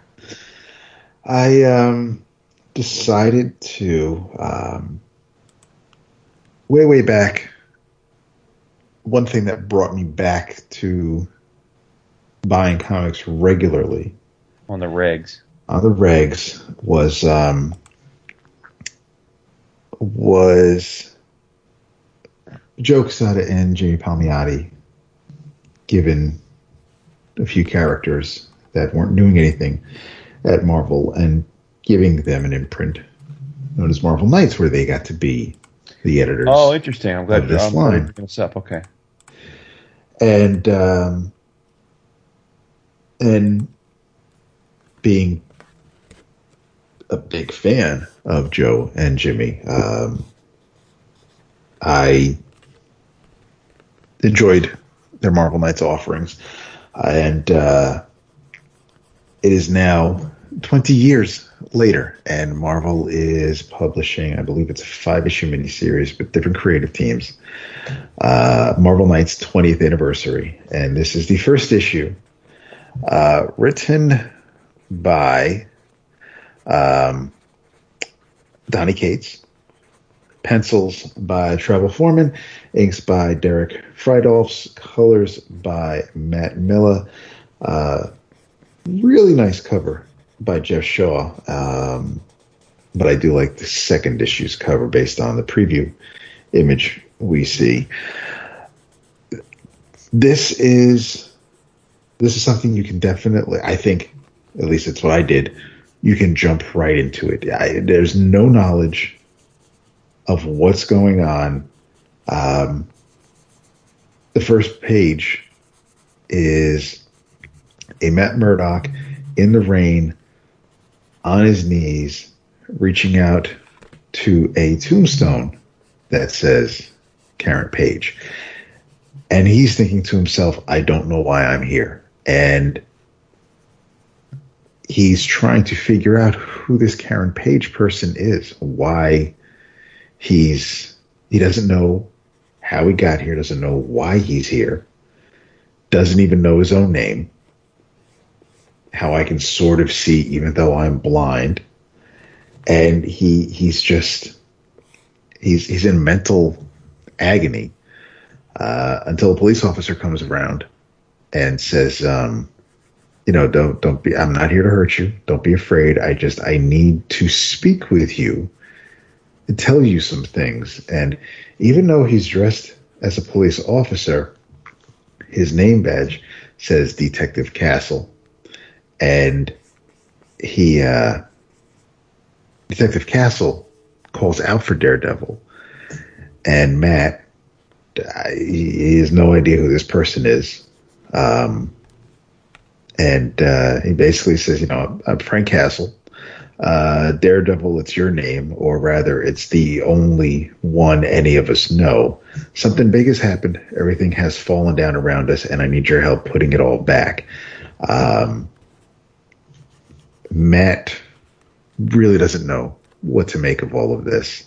Um, and uh, and Castle tells him that you know Banner said we should look for you here. I, I, can ask him about the girl if you want. I don't know who this Karen Page chick was or who you know she was for you, but and that hearing Banner's name stops Matt, and instead of uh, heading to the police car, the squad car where Banner is in the back seat of, um, Matt tries to run away, and Castle does catch up to him. Um, and when he, uh, when Castle rips open Matt's shirt, you see his Daredevil costume, and that's when um, you get a pretty cool splash page of uh, of memories flooding back to Matt with different um, of different versions, not not different versions, but, but different eras of Daredevil is with, with his whole little um, with his radar sense, and, and each in each circle, uh, you have the cover of um, that Miller drew of of Daredevil and Elektra. Um, there's an earlier one by um, Romita.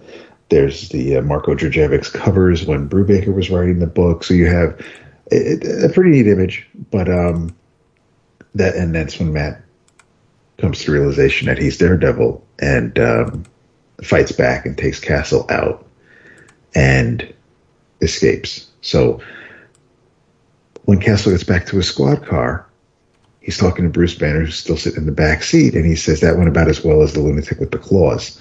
Uh, you know, he woke up, but he still doesn't know who I was, and I don't know what the hell's going on. But we see Banner has a um, a note that uh, he's got a list, and um, three names are crossed out on it so far. One being Frank Castle, one Logan, and one Steven Rogers. Uh, the other names on it are Matt, Elektra's, Tony Stark, Jessica Jones, and Luke Cage. Uh, so they're on their way to pick up the next name, and um, we cut to someone who watched all of this go down, who looks an awful lot like Bullseye. Um, Matt shows up at where he thinks his law office is, and he introduces himself to Foggy. Uh, Foggy has no idea who the hell this person is, but this isn't Nelson and Murdock. This is Nelson and Walters, and uh, Jessica is going to put a stop to this and call the cops because Matt climbed up the building and came in through a window, basically just broke into this law office. So that doesn't go too well. Um, Matt escapes. We meet the Fantastic Four. Um, Matt has a little bit of a, um, a revelation, and we um, we see we're, we're introduced at the end of, of uh, we see at the end of the issue who's kind of um, we're not quite sure if this person is pulling the strings or if he's as lost as everybody else. But there's um, there are a couple of, of big time Marvel baddies that, that make an appearance in this, and this this is just I I didn't even read the solicit when this was announced. I just figured I would check it out and no idea what the hell's going on. Completely in the dark, completely as clueless as, as all the characters in this book. Don't know what happened, don't know why it's happening yet. Um, this is one of those things where you're kind of just along for the ride and and I I really am. I I don't know don't know why we're here, don't know who put them here, don't know what this is about, don't know if this is some Secret Wars type alternate Earth, if this is just in someone's head. Um, but I,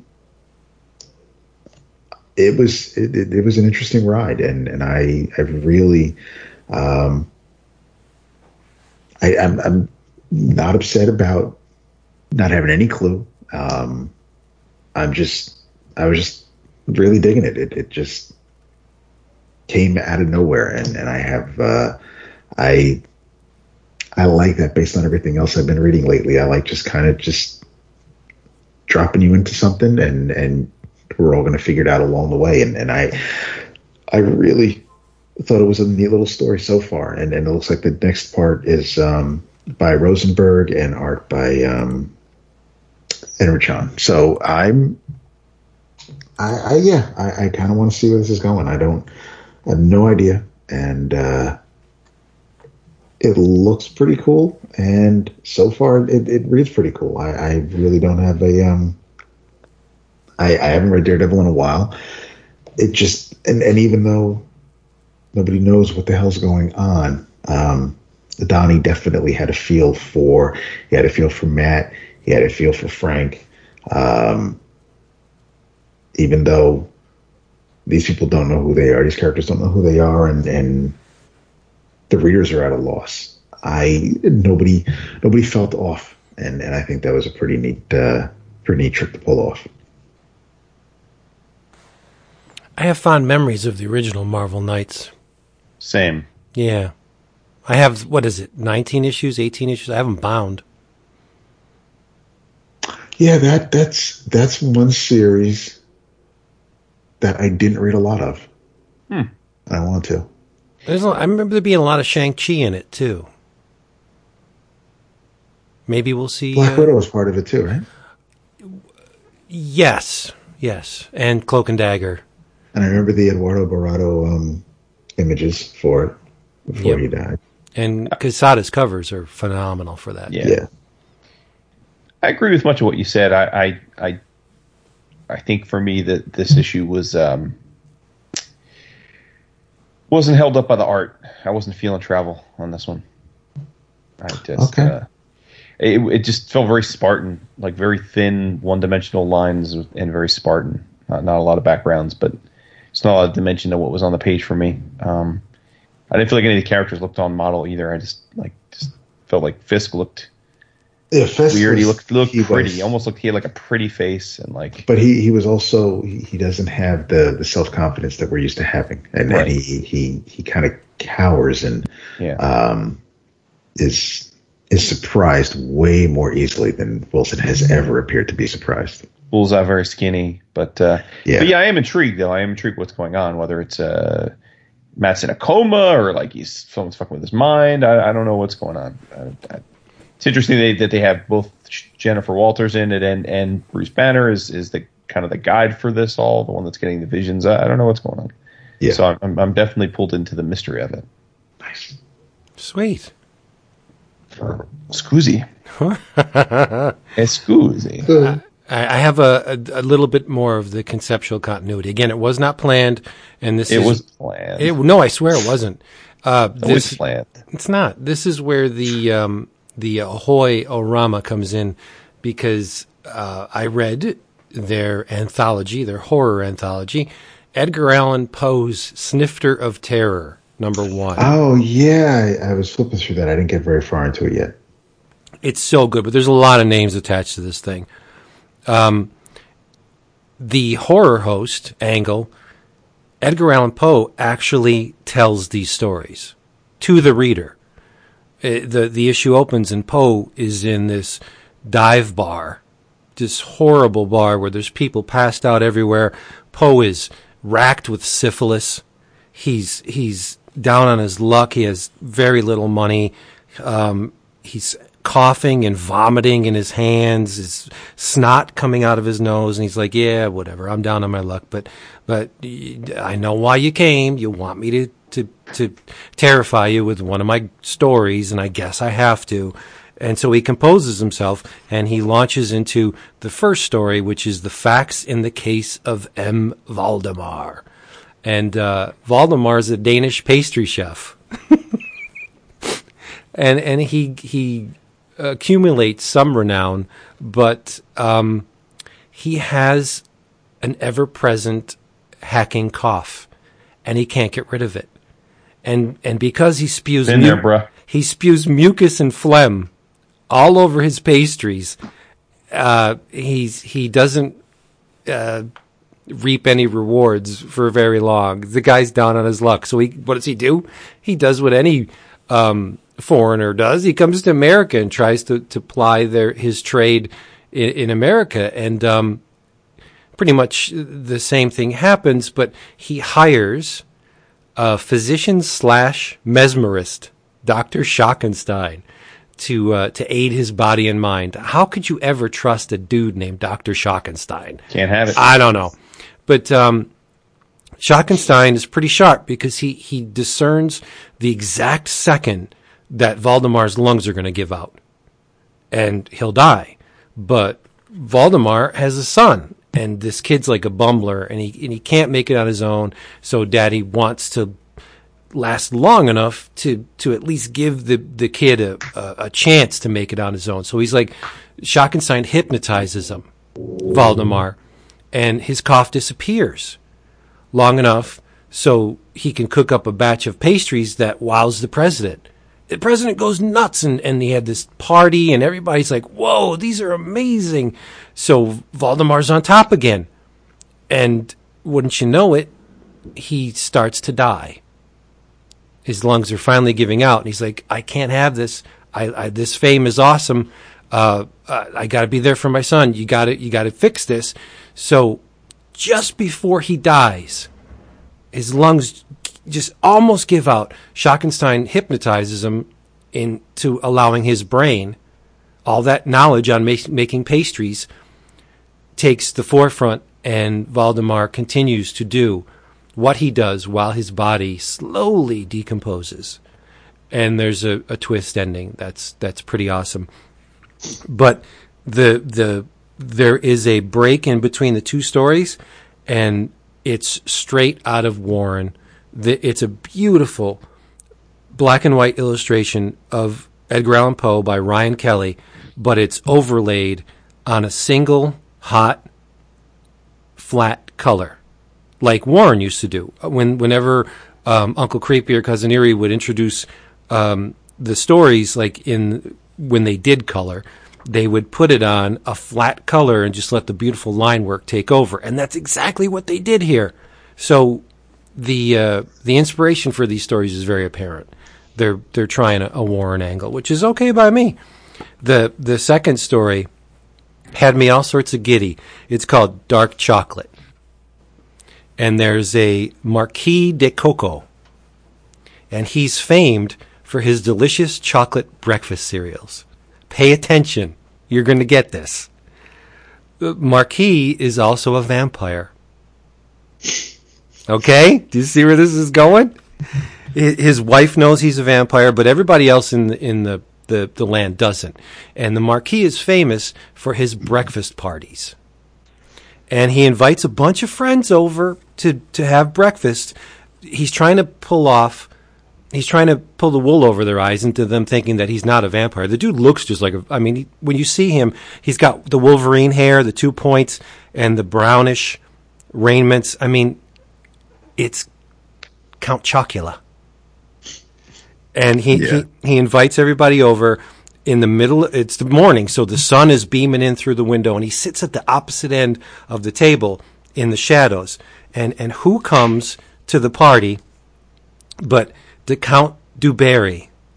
And Count Barry has two sons, Franken and Bo, right? Mm-hmm. And Franken looks just like friggin' Frankenberry. And mm-hmm. and Bo is he's not a ghost. He's not Booberry yet, but there's a point in the narrative when they offer um, Bo blueberries, and he's like, "Oh yes, blueberries, blueberry." Come on. and and Franken goes, What's in this cereal? And the count says marshmallows. He goes, Ooh But the thing that made me laugh out loud was one of the guests is called the captain. and it's freaking Captain Crunch. And it is. And it's this thing is beautiful, right? But there's a foil. In the there, there's a foil in the Duke Larange. the, the the Duke, Duke Larange. Duke, Duke Larange. Duke Larange. The Duke knows that the Marquis is a vampire, and he's always had an eye for the Marquis' wife. And he's during the, the, the breakfast, he keeps he's coy, but he he lets it out that he knows that you know the the vampire that's been killing people in the countryside. That's terrible. What do you you know? What are we going to do about this? Everybody's living in fear. Blah blah blah. And the wife is like, "Oh shit." Um, meanwhile, the the sun is rising, so the the sunlight starts to progress towards the Marquis, right?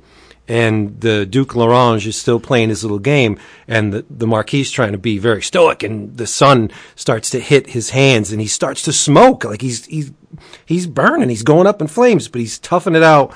And um, the Duke Larange makes a uh, a deal with the Countess. He's like, "You come with me. I won't say anything because I want to get in your panties, and you're beautiful, and let let's let's let's do this." So she plays the game, and there's a twist ending. But oh my god, this was so good. The the the beautifully illustrated by we have um, Tom Peyer is the writer on some of this. Fred Harper's the artist. Then you get Mark Russell and Peter Snejbjerg. Um, the uh, Dark Chocolate was written by Mark Russell. Uh, it's just Hunt Emerson's in this issue, and like typical Ahoy comics, you get more than just the comics. There's uh, Mark Russell Q and A. Then you get there's there's poetry in the back, the scallop and the barnacle. Um, you get your money's worth with Ahoy comics, but I mean this issue just had me all all joyous. It's it's they pulled right into my parking spot with this one and the cover's amazing. So, if you like, uh, if you like horror anthologies, what what Richard Williams did the cover, by the way. Check this out. This is more uh, anthology horror goodness in the tradition tradition of of Warren. More lighthearted Warren, but still, it has that dark edge that that Warren has. It's just beautifully illustrated, g- great writing. It's value for the dollar. Why'd you laugh when I said Duke Larange? it's absurd. It is absurd. but Captain Crunch comes to the Is party. Is the name Duke Confit? Captain Crunch. Ridiculous. He's all dressed in blue. He's got the big bushy mustache. It's great. It's awesome. Hanging with Lucky Charms back there. One there time. is. There's a there's an Irish looking leprechaun dude that comes to the. Ridic. oh, makes me so happy. So how about that? What else? How about it? What else we got? Quick shout out to um, DC for uh, they're doing a little event right now, and I got to say that uh, you know that can go astray. Like I've really been enjoying Justice League, and they are doing a little thing called the Drowned Earth event, which could have could have gone astray because I I'm not reading Titans, I'm not reading Aquaman, and they all tie in together. But because it starts Justice League number ten, which I'm reading, and then they were very clear that it was followed in Aquaman 41 and Titans 28. I picked up those and read them. Then Justice League Drowned Earth number one, and then Justice League number 11. So I read all of them, and it's a lot of fun. I I have to say that uh, I don't know. Um, how much of this is just pure greenfield new, or or if it's stuff that we've seen before. But the long and the short of it is, um, there are just as Poseidon is the god of the seas in the DC universe and on our Earth, there are other gods for other parts of, of space and time that are ocean gods. And um, long ago, when Atlantis was first forming, its first great hero named Arion, which is uh, like Orion with an A, A R I O N, Lord of Atlantis. Um, mm-hmm. Exactly. Yeah. Uh, was um, in an effort to uh, further their society, had found a way to communicate with other oceanic species across the galaxy. And unfortunately for, um, unfortunately for uh, Arion, he his attempts to connect with other uh, other races for benevolent reasons ends up leading a bunch of warfaring groups to the Earth. And as the story goes, he found a way to vanquish them. But um, in some misbegotten exploration, uh, Arthur and Wonder Woman and some others come across a key that is a gateway to unlocking these uh, other ocean gods from other parts of the uh, space and time, three of them in, in, particular. And so now that they're back, they uh, resume their invasion of Earth, and with it there is this gigantic kraken type creature, and it acts as a portal for water. And basically, within a very short period of time, they flood the Earth.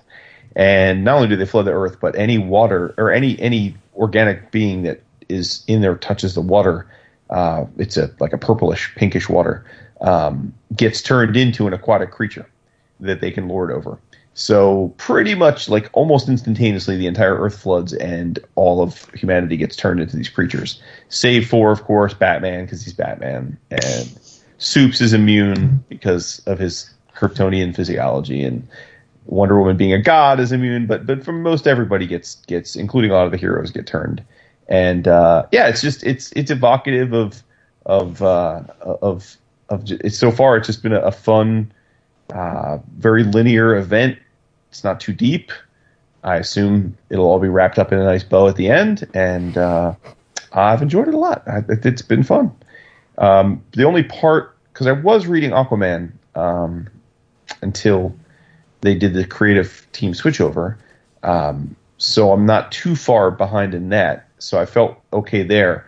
The only part where I was completely taken aback was the Titans number 28 because I haven't read a single issue of Titans but uh, but it was more of a tie-in, so I don't know they really needed to. Um, I guess the Titans right now are reeling because uh, Dick, as we know from Tom's Batman, was shot by KG Beast, thought dead.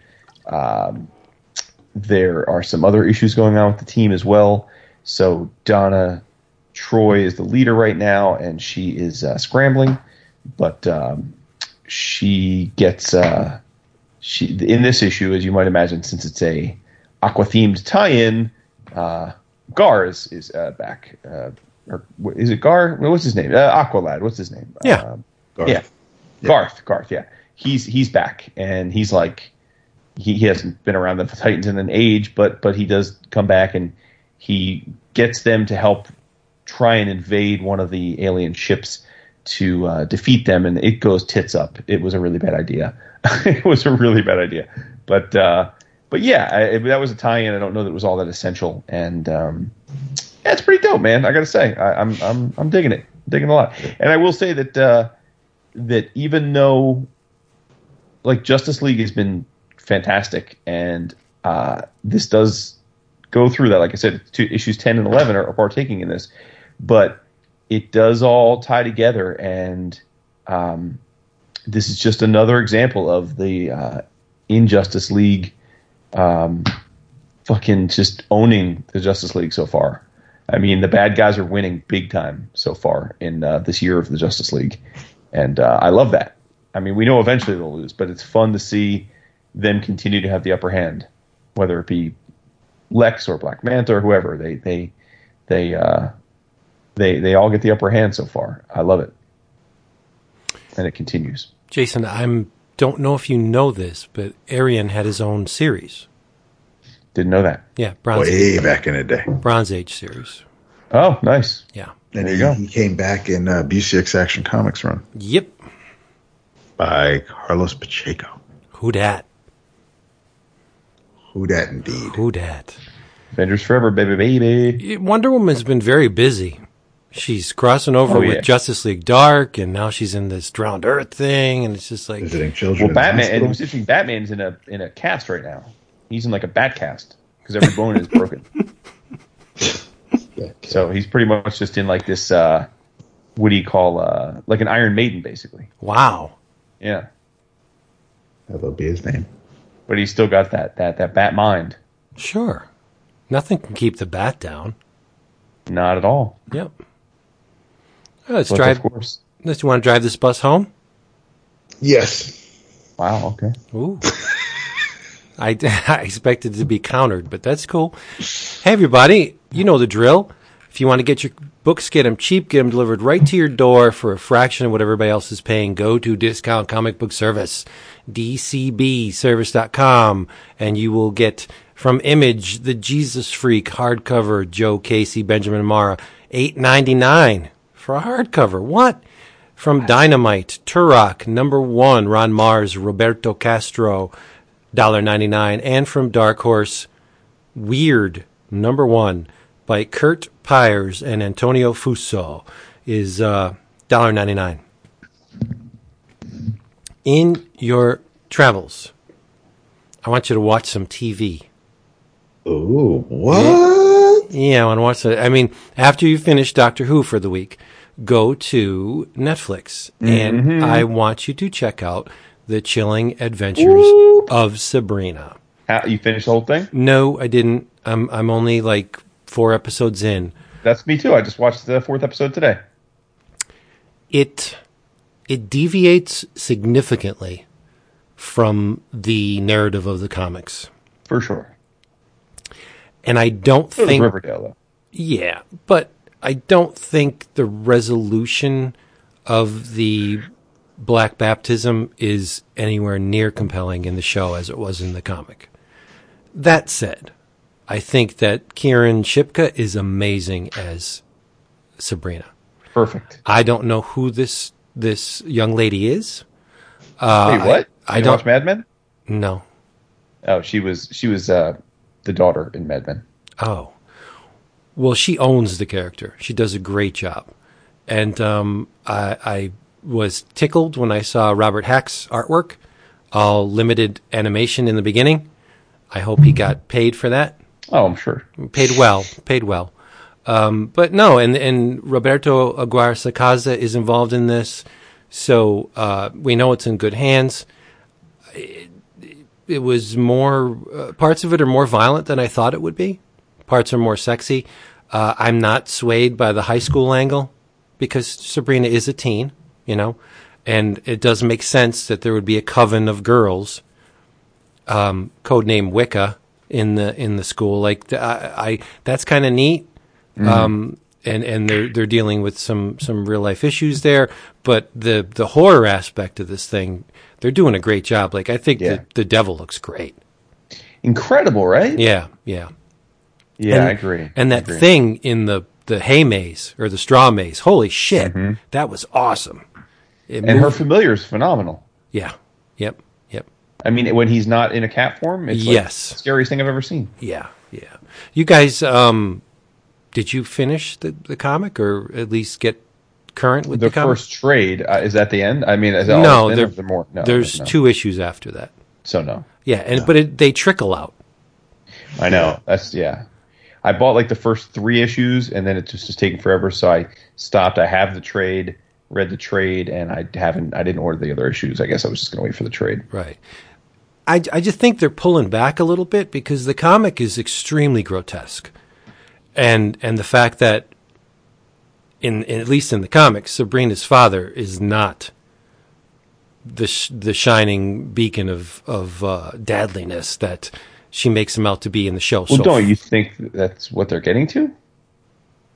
I hope I mean, That- he sold he sold his daughter's soul on her new as a newborn, so he could get in where he fits in. Right, right. But do you do you remember the resolution of the the the dark baptism? Right in the comic. Yeah, in the comic. I, I want them to do that in the show. Sure. I think that was phenomenal. It was a neat twist, and I'm hoping that you know she reconsiders um, in the show. Though I don't, the time's not right. But I, I hope she reconsiders, and that does happen. But if not, I mean, we'll see where it goes. But I'm having a lot of fun with it. I think it's it's a very well done show so far. So, yeah, I agree. yeah. I, I think it looks exactly like the comic, which is incredible. Yes. Um, and I agree. I think she's fantastically well cast. I like her supporting cast. I, um, if I had a complaint, it's it's a little, it's a little Harry Potterish with the school, and like the studying of the, you know, I, I like I.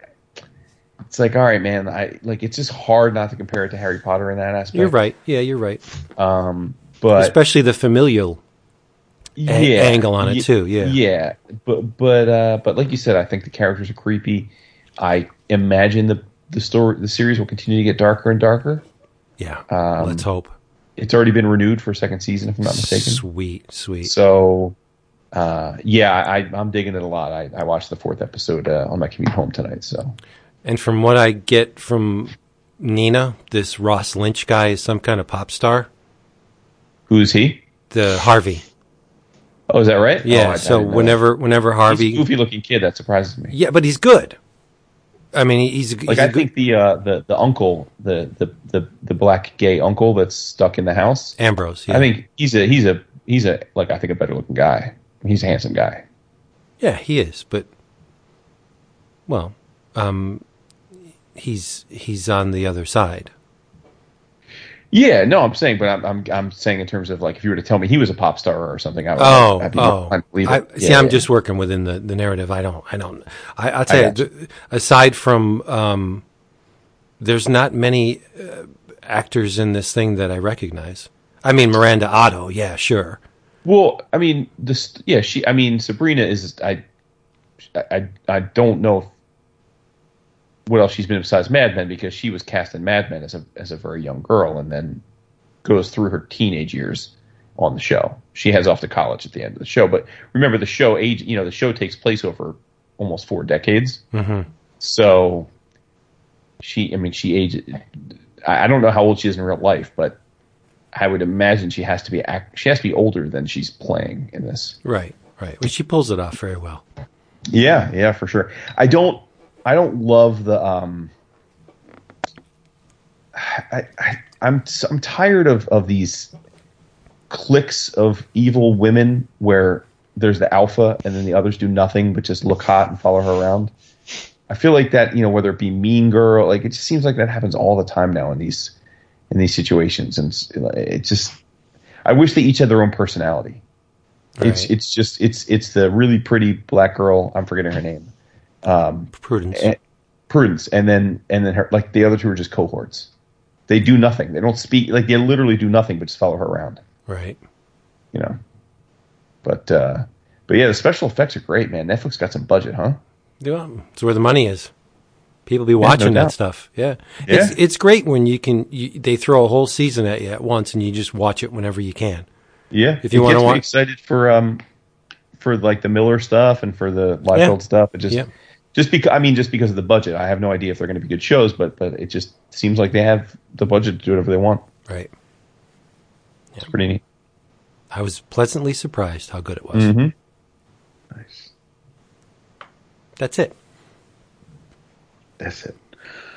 Um, I was, well, you're already doing the Ahoy Orama, so I'll save High Heaven number two for next time. And y'all are on High Ahoy's dick. They're good real. books. You need to get some sponsorship from them. Seriously. Jeebus. Uh, so this is from Aftershock. And it is written by Ted Anderson, art by co creator Jen Hickman.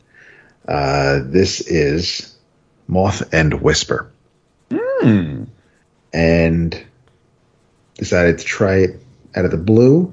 Uh, quite happy I did. Read the first three issues. Um, even though as I'm reading it, for some reason it read better to me if it rolled off the tongue as the Whisper and the Moth. But Moth and Whisper are um, are two great thieves. Um, Moth was a master of disguise, able to blend in anywhere. Um, she could uh, alter her clothes, her face, her voice. Whereas Whisper, um, he was a different sort of infiltrator. He was practically invisible, almost like a ghost. Um, those he stole from would never see him. Uh, and uh, whereas where the moth had a thousand faces, the whisper had none. And they, the legend is that uh, they played off each other. Um, they would be hired for jobs. Uh, they would be hired to pull off jobs where they had to steal from each other. Um, but that was a long time ago. And uh, there is someone else now who is using the um, the name and the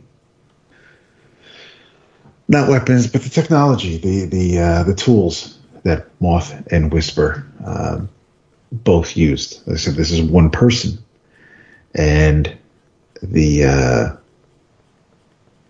it's explained as to how this person came into possession of the uh, these two great thieves uh, items, and that's and and this new moth and whisper um, has taken it upon themselves to bring down the person who they believe caused um, the end of Moth and Whisper.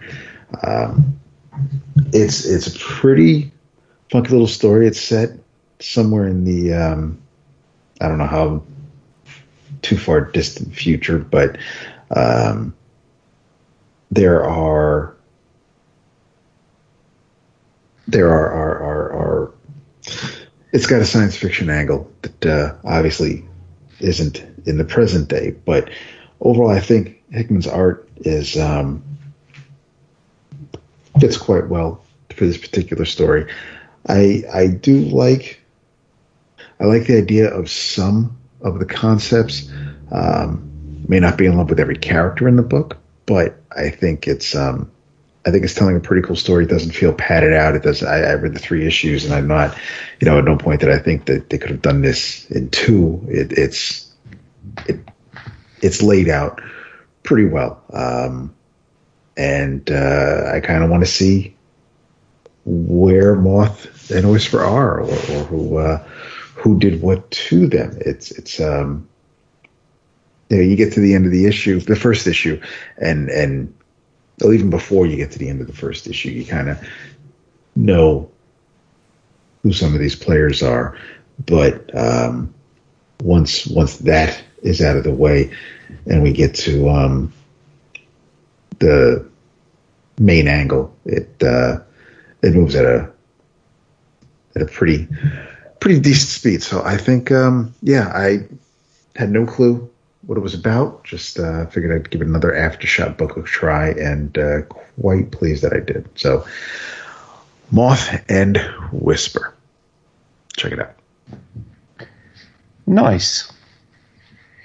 Um, in your travels, I want you to make sure you stay current on our boys Marvel book right now, talking about Scotty's Deadpool. Um, issue six just came out, and while he is having the time of his life with his beautiful bride in Italy, uh, I'm going to be singing this book's praises. Uh, we talked about the first issue when it launched, uh, but we're now six issues in. And first thing I got to say that's super cool is um, credit to Skottie for not getting stuck in the I got to write six issue arcs for the trade because he writes a three issue arc and then we get three one shots through the mm. first six issues. I love that. It was a nice surprise. So the first three issues um, are basically uh, a quasi cosmic caper, a creature that looks like a sentinel had sex with a celestial and then had a really bad case of the uh, sniffles. Basically, it's a cosmic being who vomits uh, massive amounts of vomit, and uh, spores and creatures come out of that vomit. Uh, and for some reason, because of Deadpool's very brief time as a Herald of Galactus way back in Deadpool Team Up many, many years ago, which I love that Skottie uh, used because that's a shout out to uh, a series from God at least a decade ago when uh, when uh, his good buddy who he, he introduced us to before he was a named a name artist Ramon Perez drew that book. Um, so it's kind of cool that he's going back to those roots. But anyway, as the uh, story goes, Wade is um, in possession of a cosmic weapon. It's the only thing that can uh, that can defeat this celestial being. Only Deadpool was the herald of uh, Galactus for like a, a, half a minute, so he has he doesn't know that he has the weapon. He doesn't remember where it is, and uh, it's a bit of a problem because uh, Star Lord sends a message to the Avengers and says, "Hey, this is the weapon you need to defeat this dude," and uh, and they figure out that Deadpool's got it. But like I said, he can't figure it out. So there's all kinds of funny shenanigans. Deadpool's hanging out with uh, a bunch of nerds at this uh, food court and uh, they're they're just talking nerd shenanigans. And um, I got to say, I, I got to take issue with Skottie because he uh, he he takes a shot at Ready Player One because I know he wasn't really feeling it, and he basically smirches the hell out of it in this uh, book, where Deadpool's making the fun of the fact that it's uh, it's just a book about uh, reminiscing about shit that was cool 30 years ago that nobody remembers anymore. Um, which is pretty much what Ready Player One is, is alike, although I thought it was fantastic. But he's chilling out, and then all of a sudden Cap shows up, and Cap's like, "Bruh, we need uh, we need you to get this weapon." And Deadpool, being Deadpool, tries to run away from Cap, and and Cap uh, nearly decapitates him with a shield, and then and then the other Avengers are there, and next thing you know is like Deadpool starts shooting at them. So Captain Marvel shoots her energy beams through him and, and disembowels him, and then Black Panther cuts his face off, and Iron Man did, did, totally beats him down with his armor, and uh, it's just funny. Like each of the Avengers beats the shit out of him, but uh, since Deadpool can heal, he keeps healing. And they're like, "Dude, we're not trying to fight you. Like, we just want to talk for a second. Um, uh, finally, he finds the weapon, and uh, spoilers defeats the the celestial being. But uh, as it turns out, it was all a big fugazi ruse. Deadpool wanted to establish himself as the go-to merc. So he went to a cosmic broker and had arranged for them to send this cosmic being to the Earth along with the weapons so he could be the hero and with the idea that that would cement his status as the best mer- mercenary for hire. And it works. And that all pretty much takes place in the uh, first three issues. It also establishes Deadpool's new status quo, which is that he has um, he's wiped his memory. Uh, he is uh, trying to set up a mercenary uh, for hire business in New York. Negasonic Teenage Warhead is his uh, assistant, and um, Shield Agent Bob is uh, also around. But then we get the one shots, and um, Dap, you may recall, Vince, I think you were with us too. Um, I should mention the first three issues were drawn by Nic Klein. Um, the last three, the next three issues are drawn by Scott Hepburn. Mm-hmm. And we saw pages from the fourth issue at New York Comic Con.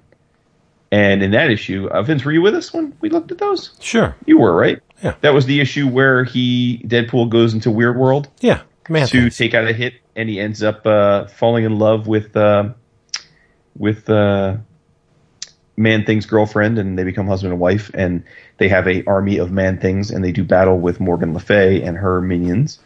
Uh, and uh, that is a visual tour de force. We saw the the actual pages from Scott, uh, and uh, they are just a sight to behold. Sight gags galore. Uh, Deadpool gets impaled by Arkon at one point. He basically goes through all of the Weird World heroes and villains, and they all beat the shit out of him basically on his way to uh, to figuring out his uh, his purpose there. Um, and there's a double page spread that kind of syno- synopsis synopsis that kind of summarizes the a, a ten year 10 years he spends in Weird World because the time there in Weird World, for those of you who don't know, is very different, uh, where he becomes the Swamp King to the Swamp Queen. And uh, it is just fantastic. You see all these man things, you see these uh, multi headed shark creatures.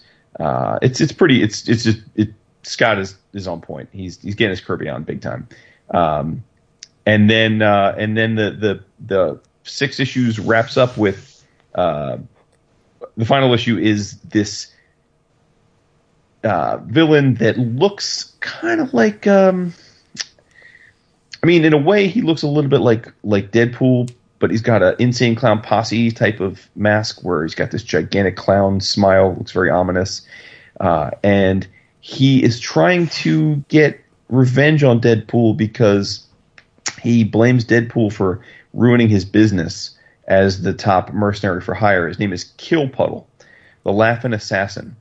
And throughout the entire issue, we don't know the guy's name. And throughout the entire issue, he keeps getting ready to take out Deadpool, and just crazy shit keeps happening that that gets in his way. Like he uh, he gets sent, and it's all like just happenstance. He's not. It's not anything direct. He he he gets sent into another dimension by Doctor Strange accidentally because Strange is fighting some um, some demons near him, and uh, he gets derailed by the Fantastic Four at one point because he's on a building ready to snipe Deadpool, and the Fantastic Four are fighting this giant Kirby beast and uh, and knock him off the building. Like, just things keep happening to him, so he can't get to Deadpool, and he finally catches up to Deadpool in a bar, and he's got a gun to Deadpool's head, and he is uh, monologuing as all villains do, and he says.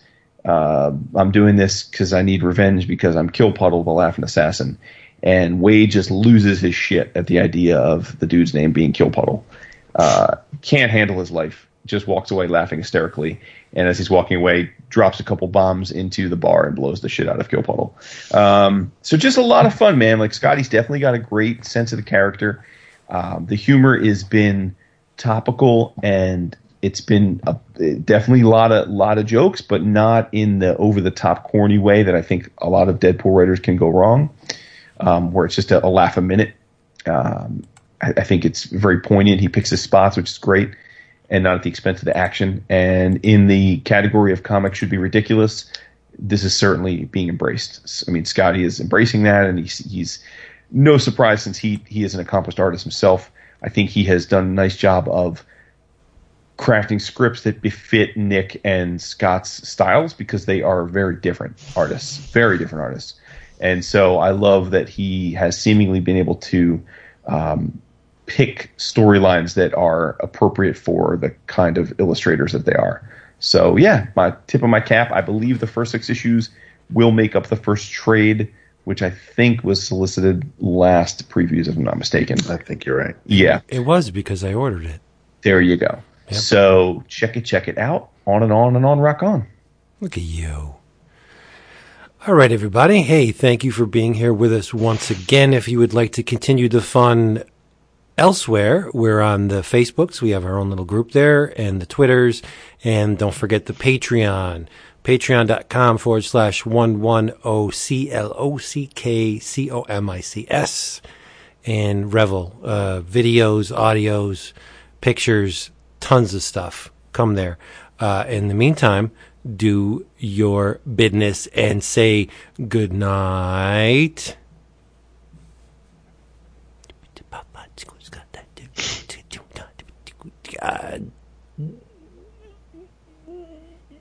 David. Mm. You are a freak. Night. Never going to get it. And do the little scat. I'm not helping you. No, you're not. Nope. It's weird though. I mean, that's just so rude. David. Nah, I think you pretty close on that one. The waveform will Nice. will, will display the truth. Ooh. Oh, one one other thing um, before we go. First of all, thanks to all of you badasses who did go out and vote. It seemed like a lot of y'all did. So much love to you for doing that. But a special congratulations to our homie Carlo Esqueda, who was reelected to Yes. his, his position. And uh, dude had like, what didn't it say, like 200,000 people voted for him or something? Something crazy? Might Must be this. everybody that listens to our, our show then. Yeah, big time, right? Yeah. So thanks to all the OCUs for getting Carlo reelected. Awesome. Good on you, Carlo. Congrats. So there you go. Another one in the can. Join us next week. We'll be waiting here for you with a hot and or cold beverage, maybe a sandwich. So come back because we love you so much. Say bye. Later.